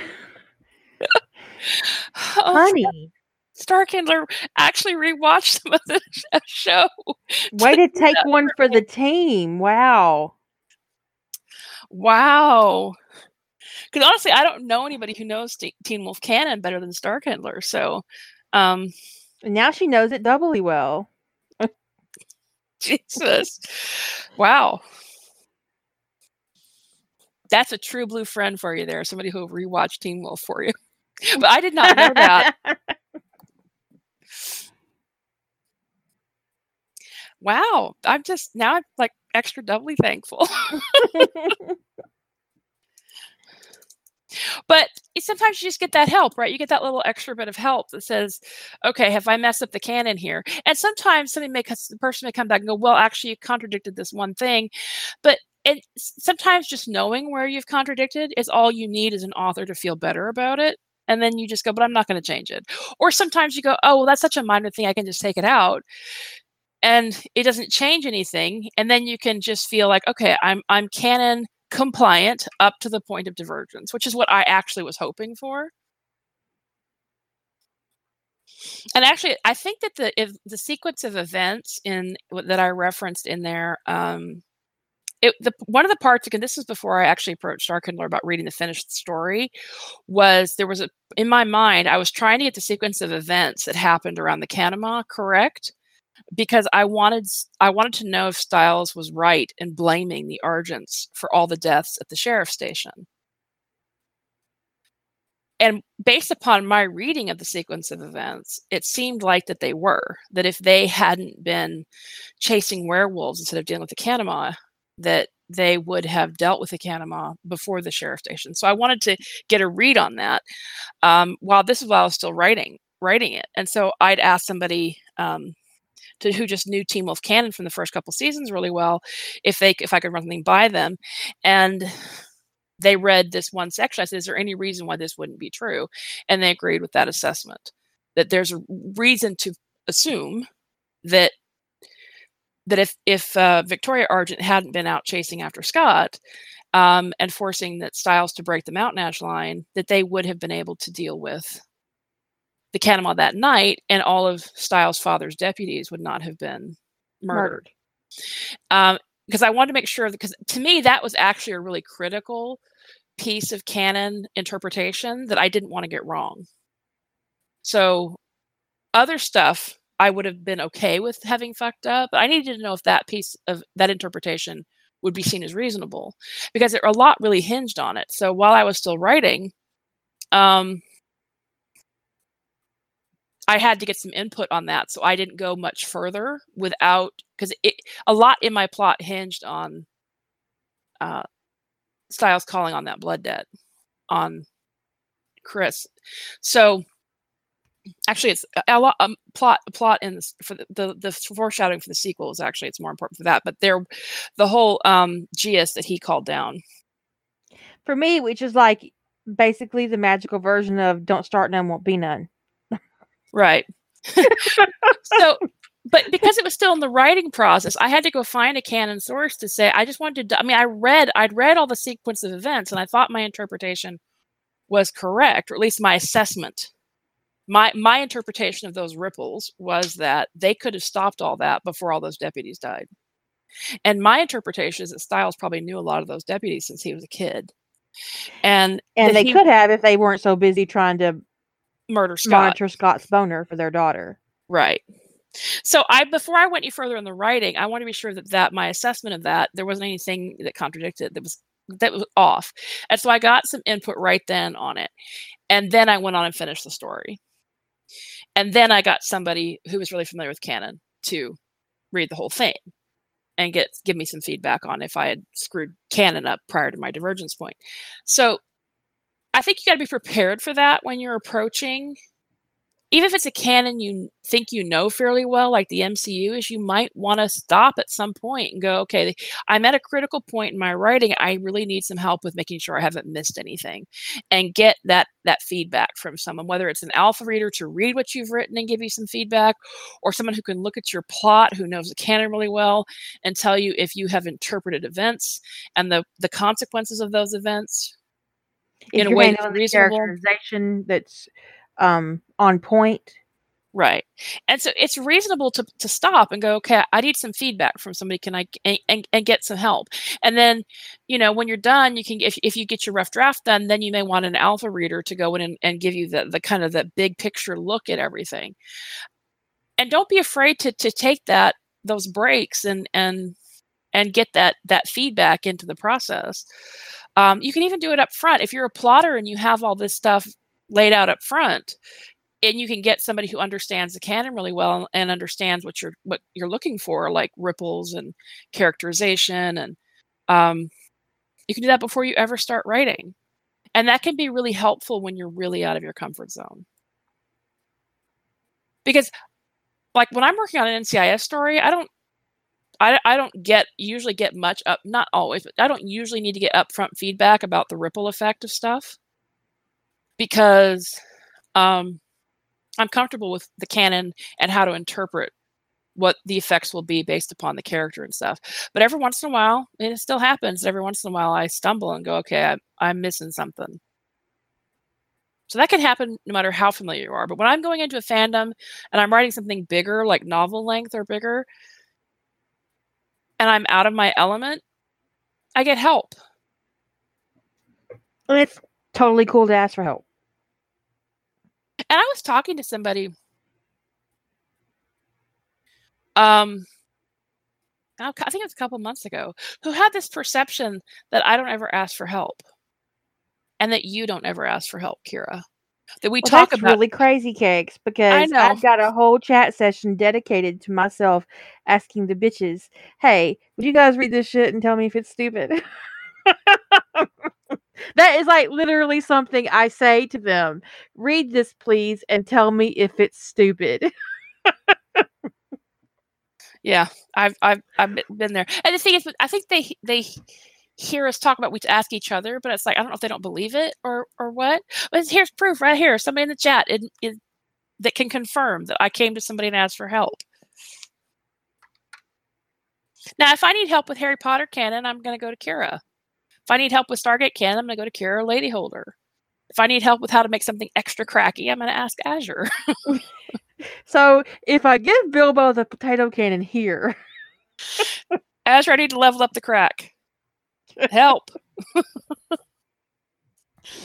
Az is actually very good for um yeah for humor.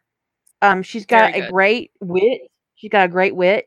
Um, so she's good for that. And um, you can always or find her you can always find the elements that um, can be really amusing and to even say okay was this funny or no because i knew i'd hit the mark on the scene on the teachers meeting in Darkly Loyal when she said that she laughed so hard she cried i was like i knew i i, I i'd succeeded because i don't actually i think writing humor is actually one of my low points as a writer so I never set out to do it. I never say, okay, this scene should be funny. What I normally say in the chat in my event log that I'm creating, okay, I need to lighten the mood here.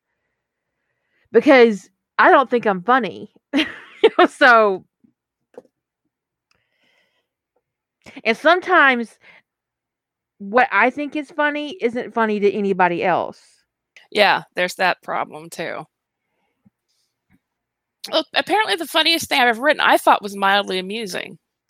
And the feedback I got on it was it was the funniest thing I'd ever written. On which I was like, really?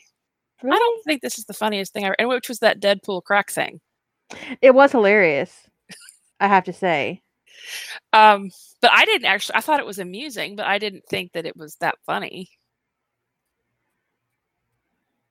You know, it's one of those things. I set out for it to be kind of absurd and cracky, but I didn't really set out for it to be funny. So they're talking in the chat room about Peter's motivations for af- um, asking Stiles. I mean, if he'd like to be bitten, if he'd like to be a werewolf. Um, adaptable is very funny. To the point, whenever I see the word adaptable, it makes me giggle. yeah, yeah, yeah, Noah, you're real adaptable. Poor man. Actually, so because, fucking adaptable. Because I meant adaptable so so so sarcastically. Someone very seriously wrote me one day about, with all the evidence of exactly how adaptable Noah was. I was like, okay. I know. I wrote a whole fic about it. yeah, you guys are taking the story way too seriously. Like literally, I wrote a whole fic about how adaptable he is. Um, what I would say about Peter, having never watched the show, if you if they don't give you a reason, you need to look at his characterization. Um and what what are the reasons why he would offer to bite Stiles. Um you can go a couple of different directions actually that he wanted a um a beta that was energetic and smart and quick on his feet. He wanted Stiles. Wasn't all that interested in waiting for him to grow up, which is gross. Um, he wanted to fuck with Derek. And that would do it. He recognized the epic fucking mistake he made when he bit Scott and hoped to make a better decision. It's and the thing is, Peter wasn't big on giving people choices at that point, and he did give Stiles a choice. So you do kind of have to, respect, right? So you have to kind of analyze what that's about, and I think that you could throw some motivations out based on the fact that they don't fit why he would give Stiles a choice when he didn't give Lydia a choice and he didn't give Scott a choice. Um, so why Stiles? And I, my head canon is that I think he at that point wanted Stiles for a beta, but he knew he wouldn't be able to control him if it wasn't willing. Because Stiles was way too strong willed. And he couldn't afford another beta that he couldn't control. I think Stiles would have probably tried to kill him, but Stiles was already trying to kill him. So I don't know that that would have been really any different. I think that for me, it it's that he knew he couldn't afford st- Stiles that wasn't loyal to him to be a werewolf, and so that's why he I think if he'd bitten Stiles against his will, then he would have immediately gone and sought a different alpha. Yeah, he. I think he would have. Stiles would have. I, I think that, but I, th- I don't think Stiles would have given up on trying to kill, especially at that point. He would not have given up on trying to kill Peter because he wasn't going to let Peter control him. So he couldn't afford.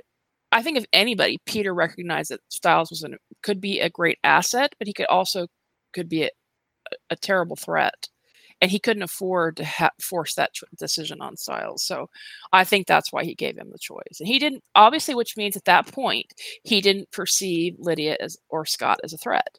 Now, I have seen some interpretations that Peter recognized what Lydia was and that he was biting her to activate her gifts and to enact his resurrection plan in case he did get killed. So there's that potential interpretation about biting Lydia. But definitely, um, you know, you, you could write all three bite potential, th- all three as having different motivations, and that's why he behaved differently.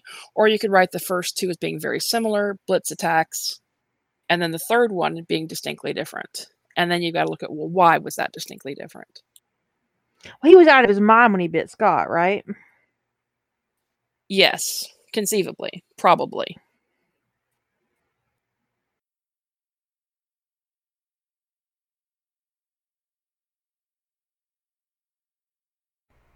This is a small production note. Around this time during the podcast, we had a s- recording failure, and basically, there's about 10 minutes of missing footage. Um, footage.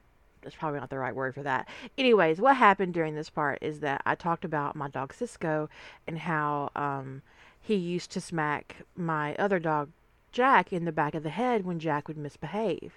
Um, and so that's really all that's missing from this part. So uh, thank you. And now the podcast will continue as normal. Audio gets the Okay. sorry guys. Whoever starts the auto gets the gets the download. So we Sorry were about that, I guys.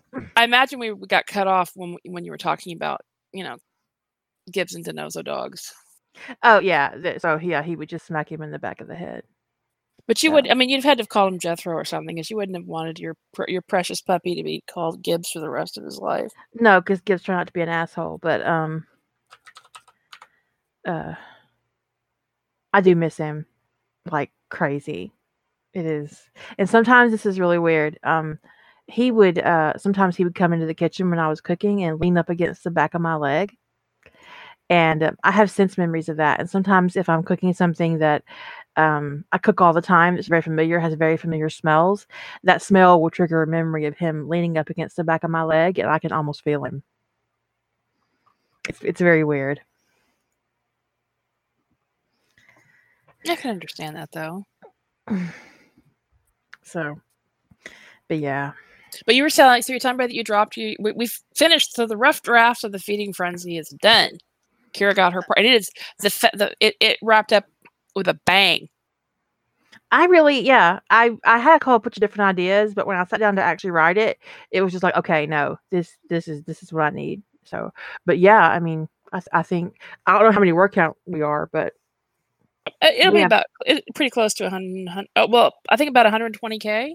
something like so but yeah, it's twenty five parts. So yeah, it's it's it's gonna take a little bit to get through the logistics of getting it all. Most of it's already been betaed because we've been trying to do that as we went, but we just got to wrap up the logistics and we need to get timeline stuff taken care of. And it's yeah, it's uh, but I really I really like how it concluded. I like well, I liked I liked how the whole process went. So it was it's really good. I think you guys are gonna be very entertained by it when it goes up.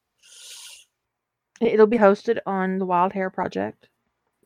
some authors may ch- host their parts um, on their own site but um, i won't i won't put my parts on my site i'm just going to have it on wild hair um, but i will put a post to the wild hair on my site you know letting people know it's there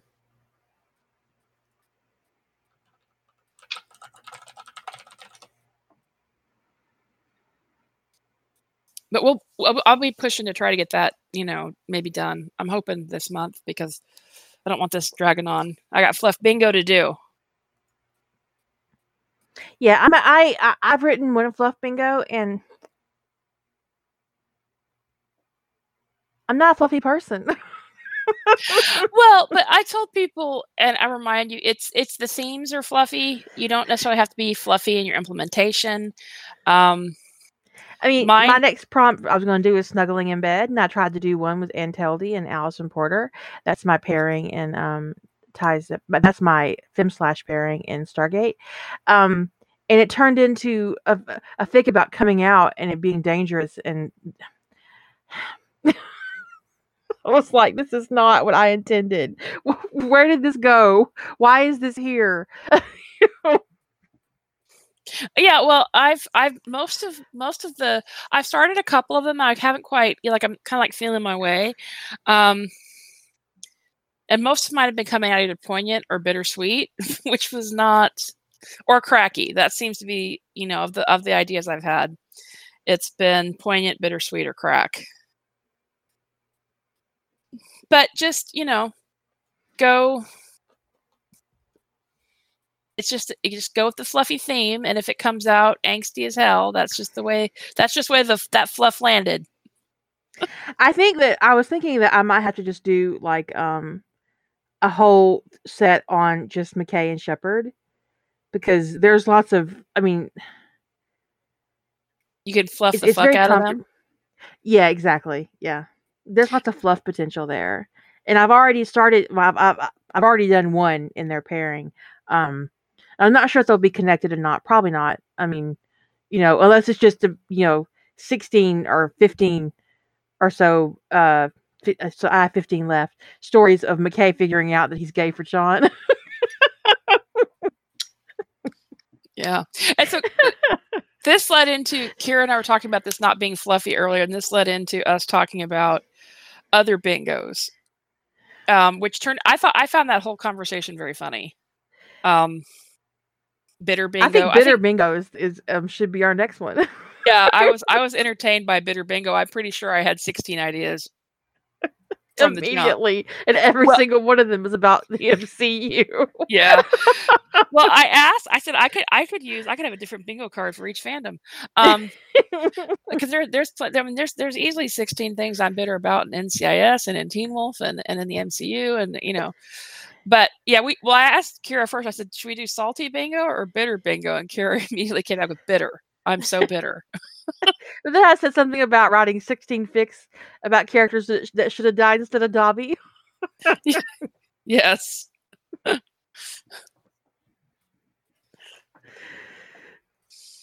I don't remember what I said something about 16 stories where any competent adult wouldn't have been an improvement or something. Right, yeah.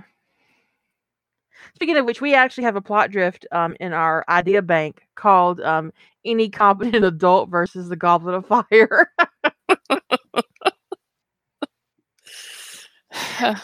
because seriously, seriously, I know, I know. They're written for kids. Every time I bitch about um the um the adults being incompetent in Harry Potter, I inevitably get an email from somebody letting me know that it's a YA series and it's designed um, around children and it's supposed to be about children going on adventures and um, adults are supposed to be incompetent in um, in YA apparently. Um, I have a problem with that. I mean, because for me, um, it it just teaches children not to not to trust adults. Mm-hmm. But it's a but it's a very common theme in media uh designed for that audience. Young and new adults. Teenagers, I mean it it's it's all it's all very Charlie Brown. And Hunger Games what was the one with um, Maze Runner. They're all basically designed um, in worlds where adults are incompetent or evil or both. Well, Maze Runner is a little bit different, but it's been a long time. I think I read the first book, but not by much. Um, they're just ab- they're just absent really or, or, the ones that that aren't absent are morally bankrupt so it's not a case of incompetence it's evil. Yeah. Um but yeah i mean we I, I get the i get the idea but the thing is i mean there there i find it just shows a lack of imagination of about a way to get a kid on an adventure that doesn't that doesn't have all the adults being negligent or abusive or whatever. Or just or incompetent. And in harry potter I mean, in harry potter at, they're negligent abusive and incompetent right you you look at um earlier works in that genre um the the chronicles of narnia alice in wonderland um mm-hmm. alice in wonderland it, it her, her parents had nothing to do with the fact that she fell down a hole Right. So granted, they weren't watching her, but she wasn't an itty bitty kid either. You know, she was out in her garden. She should have been safe. Chronicles of Narnia, same thing. Their guardian didn't have anything to do with the fact that they fell through a wardrobe. That was just something magical that happened. They weren't um, even gone very long. Labyrinth, from his, from his perspective. Labyrinth, um, was a teenage girl having a fit she accidentally caught the attention of a magical being. The, the never ending story. Um, uh, they managed to do this stuff without sacrificing. It's just we came to Eh, somebody did it and we came to accept it and and we tolerate it and go well it's targeted for kids. Well the thing is the problem is is maybe it was targeted for kids especially the first book but those kids grew up. And they were ad- and their story adults. got hard. And they were adults or almost adults by the time that last book came around. And you know so it's not just for kids. And also we don't need to dumb down the plot. Well it wasn't his fault he built that wardrobe with a magical tree. It wasn't like he knew the tree was magical right? It's been a long time since i read that book. Which book are we talking about? Narnia. I mean did he oh. know? No no he didn't know. He knew. I don't remember. I mean, I read that book when I was like 10, so it's been a very long time. He brought the tree, the apple from Narnia. I that that's a vague memory for me. Which book was that come out in? It may be. I mean, I've read most of the series multiple times. But there's one book I've only read one time the first book chronologically it was not the first book in writing order magician's nephew okay that's the one i've only read one time um that that's the first book chronologically but it's not the first was not the first book written so when the lion the witch and the wardrobe comes out there uh, there's no mention of apples or magical trees i'm not sure i've read the magician's nephew i'm not sure I might have read a synopsis of it. Right, that's my point. Publishing order. Sometimes creators write they put something in. So it's a retcon. Yeah, sometimes people creators put something in. They write they write a prequel later in a series that's supposed to flesh things out, and sometimes it winds up tainting a series for you. Um, but when it came to the order of the books, so you talk about the, the books most people have read the most, it's the first three. Um, it's Well, in Which the Wardrobe, Prince Caspian, and The Voyage of the Dawn Treader, Treater. I don't know which way that's pronounced. Um, those three are the books I would say most people have read the most times. Um, I know I when I was a kid, I know how it's spelled, but it could be pronounced Treader or Treater. Um, but anyway, those books are the ones that are the the the read the most often or reread. I mean, I read reread the first three books so many times as a kid, and I was just in, less interested in the others. Um, well, there was a trend where there was a trend for a long time in in YA fiction where uh, children did things they shouldn't have done and got in trouble for it. Um, Alice in Wonderland, The Chronicles of Narnia, um, the Wizard of Oz.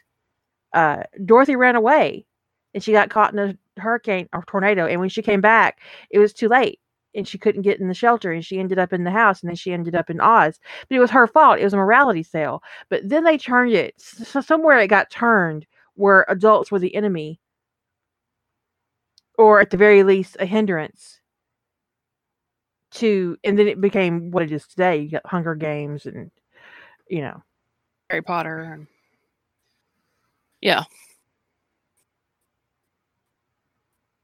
So, Magician's Nephew give, will give you a different perspective, per, perhaps, on Lion Witch in the Wardrobe, um, but you maybe you don't care um, about the additional Im- information that's released in in uh, Magician's Nephew.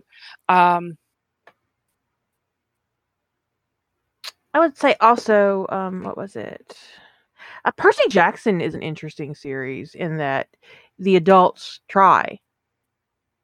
I yeah, it especially. I mean, I'm I'm most familiar with the first. I only of the books. I've only read the first book, um, and I've actually only seen the first movie. So, um, although we have the other, or is it others?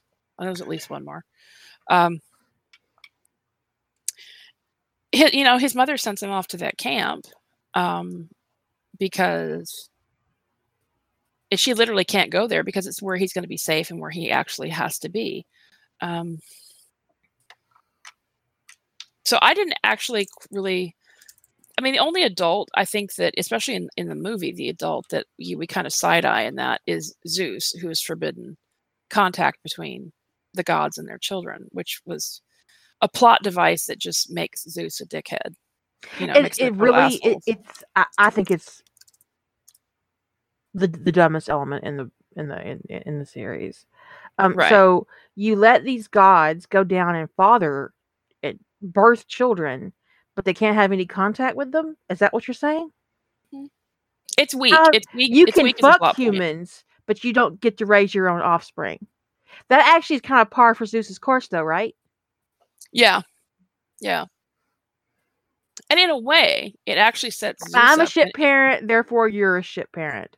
Mm-hmm. in, in terms of the series, it made it feel like Zeus was the ultimate antagonist in that series because, it, but as, as a, and and that plot device really did set him up as an antagonist. He was the big obstacle in the story. Because if he hadn't been such a douche, nothing would none of that stuff would have happened he's like the, he's like both the obstacle and he's the motivator and he's in a lot of ways the conflict and it's just mm.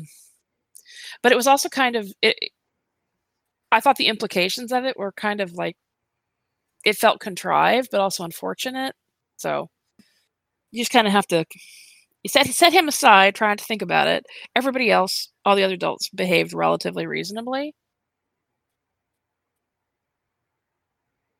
But yeah, these books like Harry Potter, where they hinge on, you know, no no competent adult, they kind of can set my teeth on ed- edge a little bit from that plot. I feel like we, that that should we need to like retire that trope. Let it just because in Harry Potter, especially in Harry Potter, it's not just a bad home life. Okay, so it's not just a bad home life, bad adult at home. It's every adult in Harry Potter's life ever. Like all the teachers in his primary school were incompetent. Uh, they had to be because they didn't realize he was being abused. They didn't all realize either where the children were being abused. Um, his the, all of his neighbors in Surrey and neighbors ignorant. All of it deliberately looking the other way, all of the people in the magical, all the adults in the magical world, every teacher at Hogwarts, every single one. So uh, she went on a grand scale with that trope. She didn't just do like a negligent parent who allowed this that, that made it possible for this kid to go traipsing off and do. Not it wasn't we're talking like one negligent person. We're talking entire negligent society um both mag magical and muggle the worst part in harry potter though is that he he repeatedly asked for help and was denied yeah, Elliot, it, it, Harry Potter is a lot like Charlie Brown. In, in in in the effectiveness of the adults. Or maybe it's South Park. And the adults it's it's like there are there are two kinds of adults or maybe three in Harry Potter.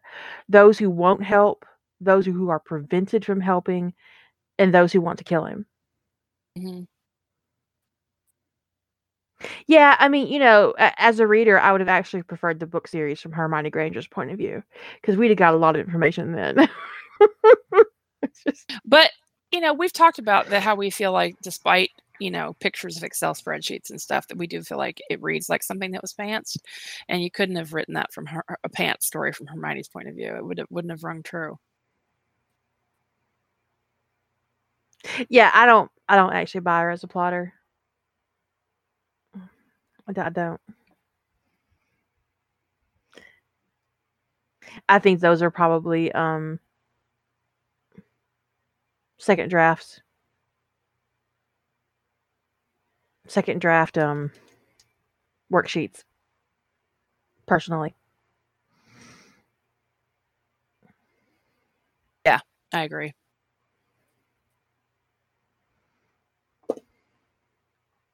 Yeah, that whole that, that that whole thing about Nagini actually being a person or a witch who's been cursed or whatever. Wow. Just wow.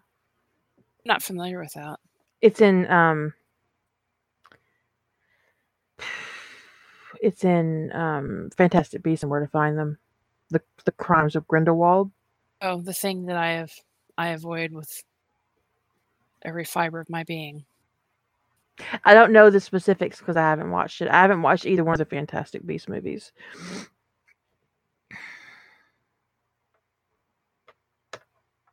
Yeah, I, I just avoided that particular canon like the plague, just because it it it complicates things that I were, was writing, and I just didn't want to deal with it. My personal head canon um, ends actually around the middle of book five. I'm just gonna put that out there. That's where I stopped thinking. Oh, I just don't even want to. Okay, I, I can't. I can't. Stupid Horcruxes. I mean, you know, I write them right because the readers expect them, but we don't like it. We don't like it at all. So apparently, not only is Nagini actually a woman, she is a woman of Asian descent. Oh, oh, so oh, a white British racist entitled man owns an Asian woman and turns her into a snake. That's not problematic at all, is it? I'm gonna get head slapped by other me for making this ex- facial expression. I can't. like, like Tom Riddle wasn't fucking entitled enough. You turn him into a slave, a slave owner as well. Great, great, because he wasn't fucked up enough. Like, I'm really, he wasn't fucked up enough. Sometimes you just gotta walk away. Talking to you, Joanne. Sometimes you just gotta walk away from a shit from a series. You just gotta go. You know, I haven't put enough thought in this to this series to. Why don't write you go more. back and spend some more time torturing Harry Potter in the in the cupboard? It'd be great. Thanks.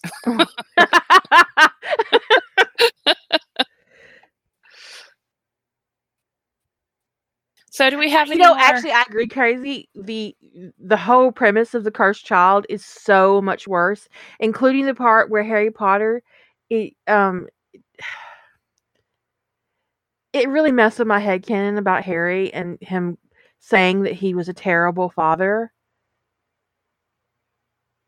It- It's just it doesn't make sense to me that Harry could grow up so bad, um, and that he would not strive to be the best parent possible because all he wants in the world is a family.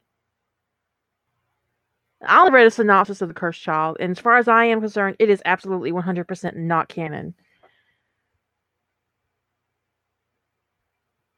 They make Harry witness the death of his parents as an adult in that movie, in that in that in that play. Well, well, Can you hear how underwhelmed she is? just Don't make her huff.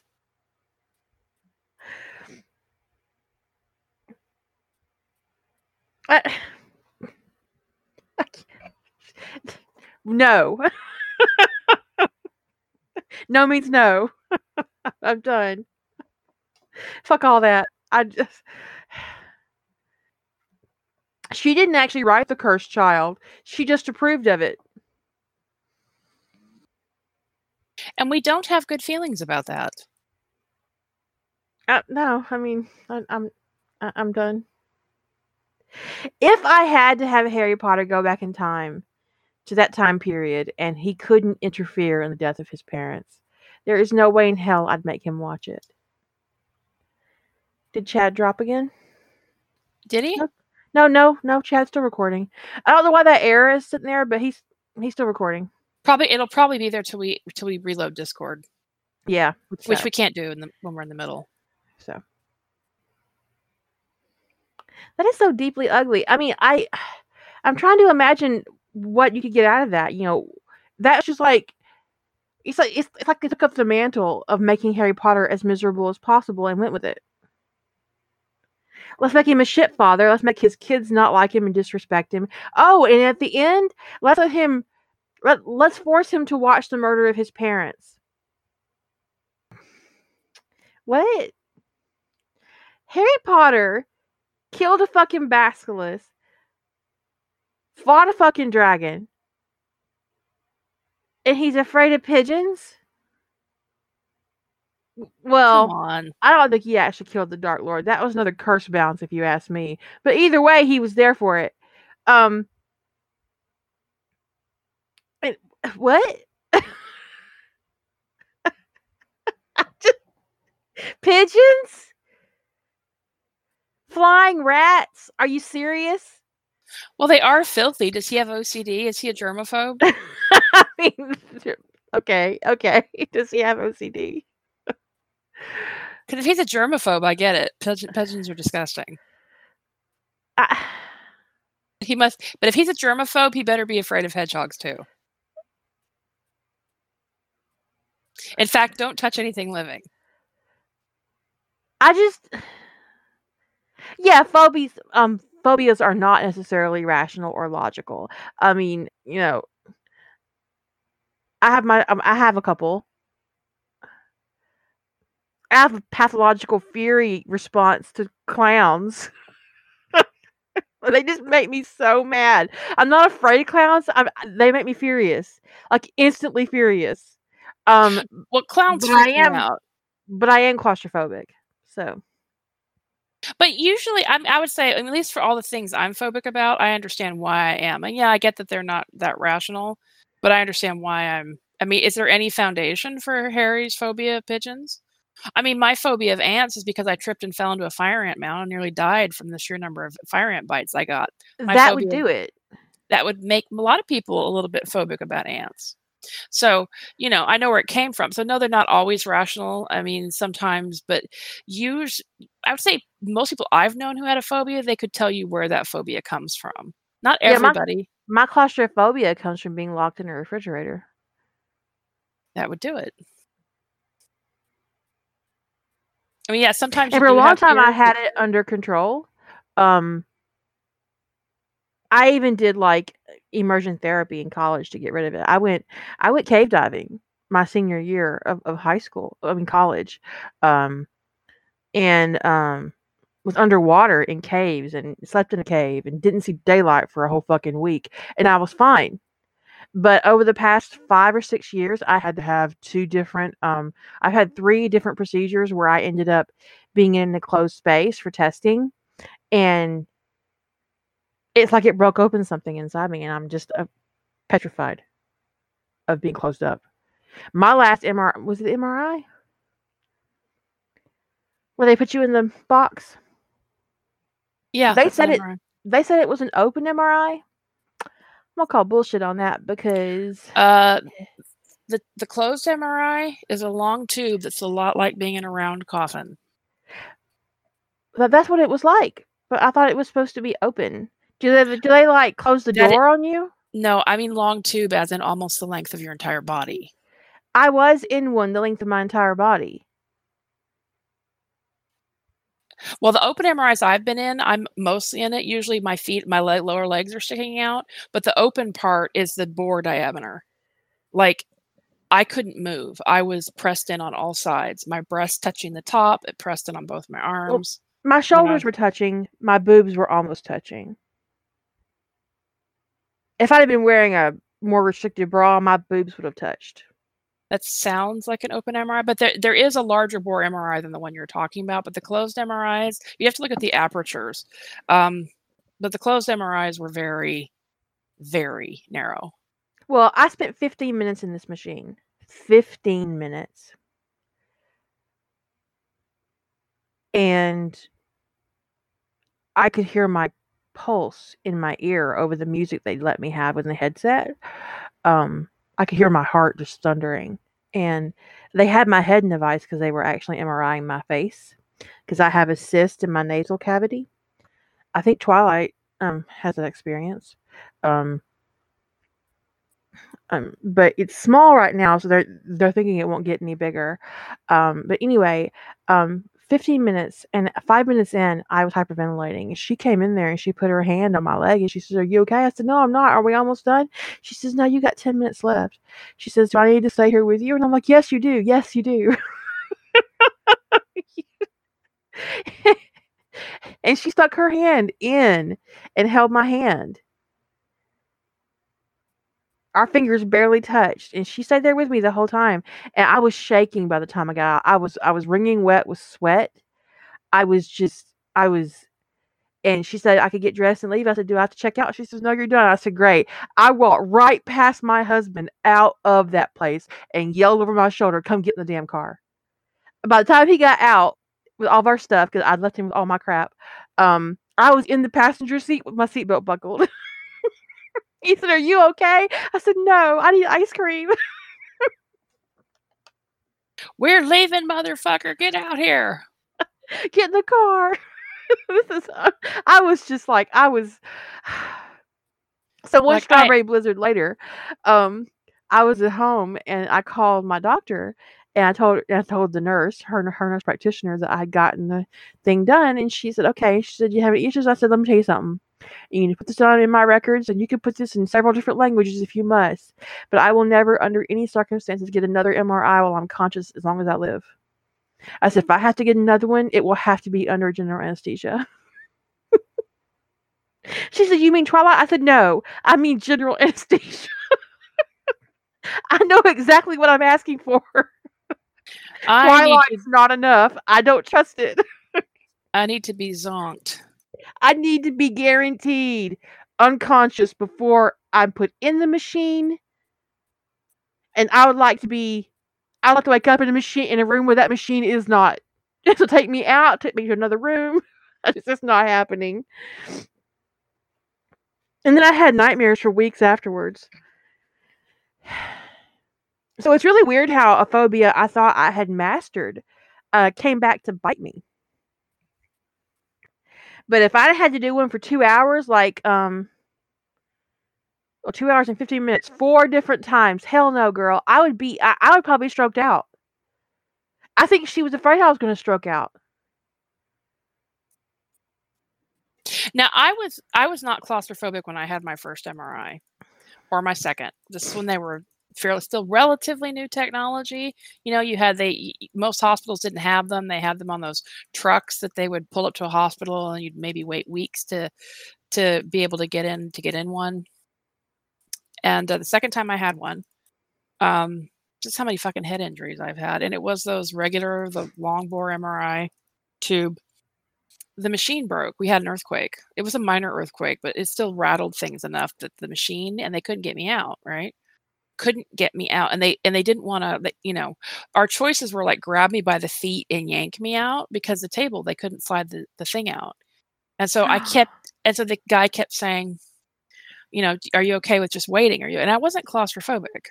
So I was just like, yeah, I'll wait, I'll wait, I'll wait. Well, I got to the point where I was so long in there that I was starting to panic and I couldn't see in or out. Um, I felt trapped.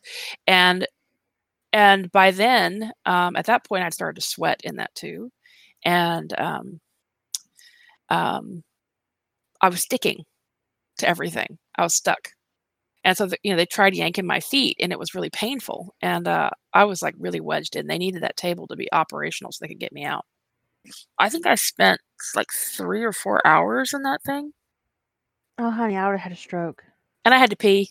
So I, I developed mild claustrophobia from that experience, but I knew exactly what experience that, you know, related to. It wasn't like it was any kind of particular mystery. I think when you give your characters um, quirks, phobias, um, bad habits, you need to. Um, They need to now, have yes, in reality, a phobia can sometimes be deeply irrational. But a lot of times, people can trace their phobia back to an event. My husband can't stand spiders because one jumped on him and landed on his face once when he was little, and it was like done, one and done. Yeah, sometimes the things that happen to us when we're really young can have the most, you know, irrational fear attached to it. Like if if that had happened to you as the first time as an adult, you might just swat it away. But as a kid, that something sometimes something can be really traumatic. You know, I- the Wizard of Oz had a terrible impact on me when I was a kid. I saw it too young, and those flying monkeys did fucked up things to my brain. Right?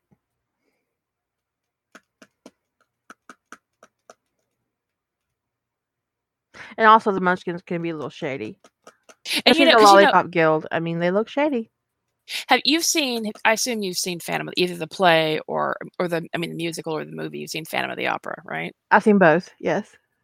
Okay, so when I saw it, which I, I very much enjoyed Fan of the Phantom of the Opera, I saw it in in I saw the the movie the, the musical several times. Um, that little monkey with the cymbals, right? To me, he was more terrifying than the Phantom, and that's strictly because of those fucking flying monkeys in the Wizard of Oz. I knew why it was. I knew why I was reacting so strongly to that damn monkey with the cymbals. It was because of the Wizard of Oz, but it doesn't change the fact that you know it had a that the, those flying monkeys had a profound impact on my psyche when I was young. What can you do? It is what it is. So, if you give your character one of these, one, uh, it, it it's actually good for your characterization if there's a prof- if if there's a reason, if you can point to a reason for it, because it gives your character depth. Yeah, I never found. uh, I had a friend in college who found the Phantom of the Opera deeply romantic. I didn't find Ugh. anything romantic about the Phantom of the Opera. Not about Um, the Phantom himself. I thought the relationship between Christine and uh, Raoul was fine as a romance go, but that isn't the romance most people are talking about. Right. They're generally talking about the Phantom and Christine, which, you know, my face is making an unfortunate expression. But you know, there was a time when that whole the whole stalker vibe was kind and was kind of r- romanticized. What make It's me not hope you? It's not, but you know it's true. It's not sexy. Oh no, Stephanie The- Meyer, the seventies, eighties, they were- terrible for romance. I'm talking to you. She is talking to you. Stalking is not sexy. Well, you know, Willow, being afraid of crocodiles and alligators is actually reasonable. Rational. It's completely rational. Your your amygdala understands that that's a very ancient predator and that it will eat you given have a chance. I mean, it says a lot that crocodiles and alligators haven't really evolved much since ancient times because they don't need to. They're already perfect, just like sharks. Perfect killing little eating machines. They have reached the epitome. They have reached their final form. They are done. Don't get In in their way. In Rampage, that fucking giant crocodile or alligator, whatever it was. I mean, could they have made anything that was? I was like, "There's no way." That, it was completely unrealistic. I'm, I'm glad George won, but it was completely unrealistic that George was able to defeat.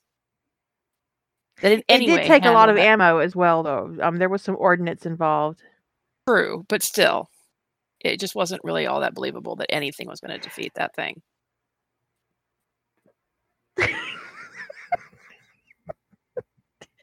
It's just their mere existence is really unbelievable. a giant monkey and a giant crocodile have a fight. And your What's- sticking point is that the crocodile should have won. true, true. I see it. Well, yes, because this is this I'd have been really mad though. I'd have been furious if George had died. I'd have been absolutely furious. Well, we know from Dwayne that the that was that that was the original plot was that he died. I'm glad they. I'm I'm glad they changed it. Well, The Rock said he wasn't going to do that. He said, "I'm not going to go." My fans expect a, a feel good when they walk out of this movie, and they're not going to feel good if George is dead. I'm not doing this. George needs to live. Live, George, live.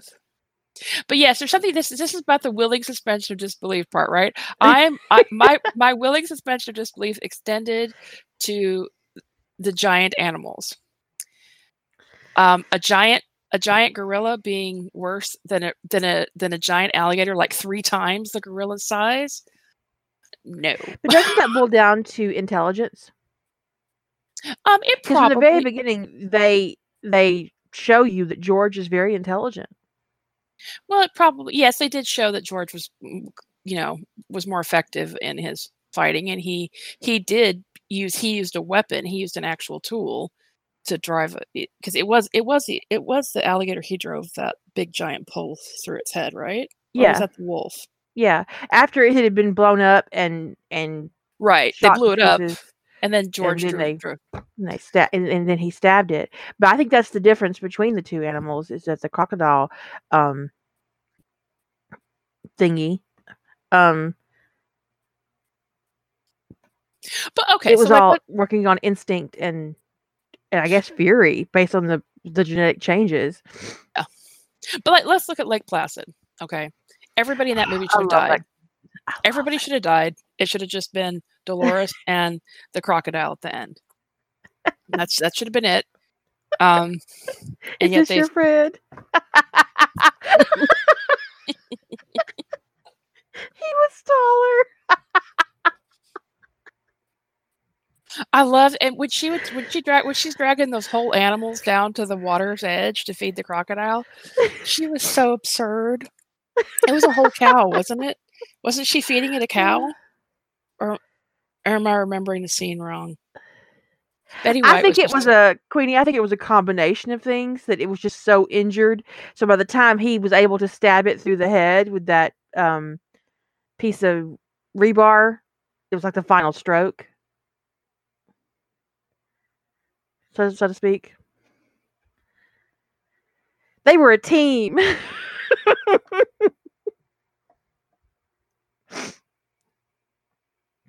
but I'm sorry, Lake Placid is fucking hilarious. it is. Oliver Platt, I don't even I don't even I can't even with him. But Betty White, I hope I, I hope he eats you all. I I kind of was rooting for the crocodile too, to be honest. he stopped throwing heads at me. Like that's something that could happen. Well, you know, it happened to her several times, so may- maybe her her complaint was legitimate.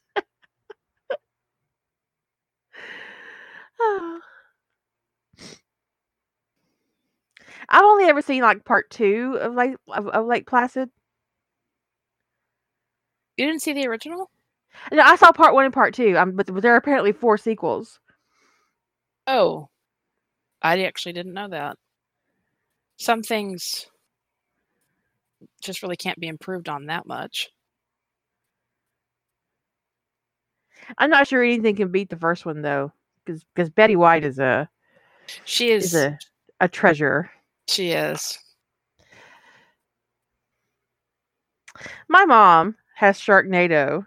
My mom loves shark movies. It's her favorite thing. She loves shark movies. Sharknado, you know, Sand Shark, whatever. Swamp Shark. She, she she's all in. So of course, when um the Meg came out, she had to go see it. Of course. Of course. So we go to see it. But um, it was. It was Have you seen the Meg? Of course. Okay, so you know the part with the little dog in the end.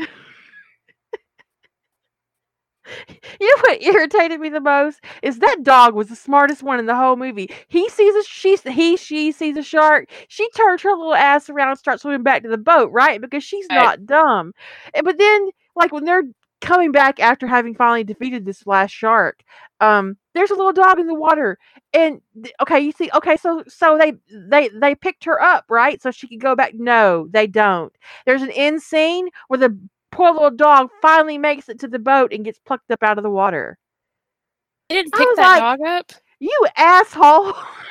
the least you could have done was pick the little dog up. She was the smartest one out of all of you. They really didn't pick that little dog up? No, there's a scene that uh, it's like mid credit maybe or after where she is still swimming and the bride finally picks her up out of the water. I'm feeling really disillusioned here. They did pick the little dog up.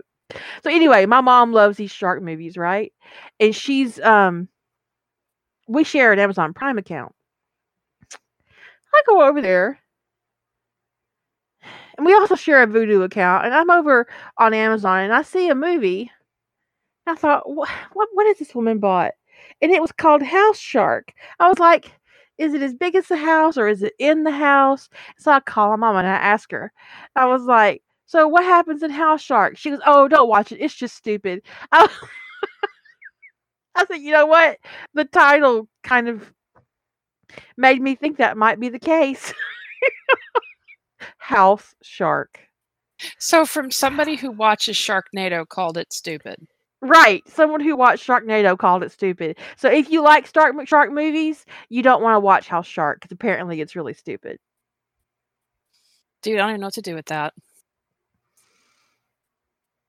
I mean, like, really, I don't have any idea what to do with that.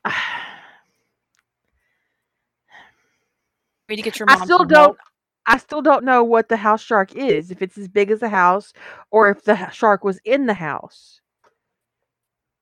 And if the house was a houseboat, Maybe it's like a house pet, but it's a house shark. we we watched the Meg, but we have not watched the Megalodon, which is like the. We watched the one with Jason Statham because if my mom loves anything more than sharks, it would be Jason Statham. So when he put out a shark movie, she was like, "Yes."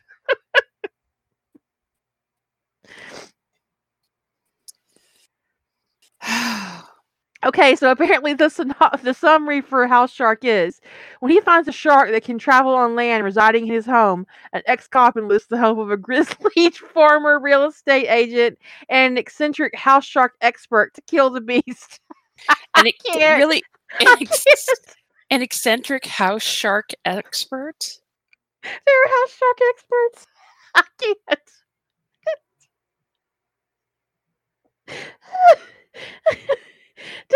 Am I the only one that thinks it sounds a little bit like Jaws, but it's not in the water? Not sure if you're the only, uh, but no, it doesn't really sound like Jaws. House Okay, shark. so okay, okay, so we have a ex cop, we have a grizzled former real estate agent, and an expert on house sharks.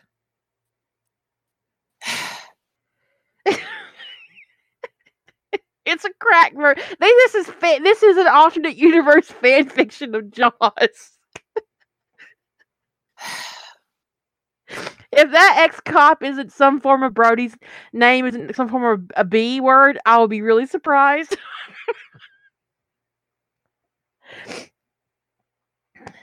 I'm just huffing away over here. Oh God, Ellie found pictures. How does a a real estate agent become grizzled? How does how does that grizzled? How does that happen? Grizzled. A real estate agent? I don't think that they actually do that. I think that. I mean, uh, do it- they? I mean, do they end up like selling crack houses or something? How do I they think get it- there? I think it's against the real estate agent's code to be grizzled.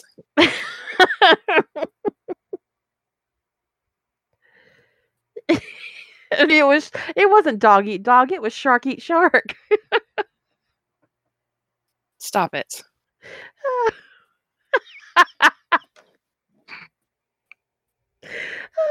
Since we're totally off topic, I guess we'll end this podcast here. Um, I hope you guys have been having a great week. And um, let me find the fucking. I'm all confused over here. Let me find the thing. And um, we, we shall catch you guys later. So, um, say good night, Julie. Good night, everyone.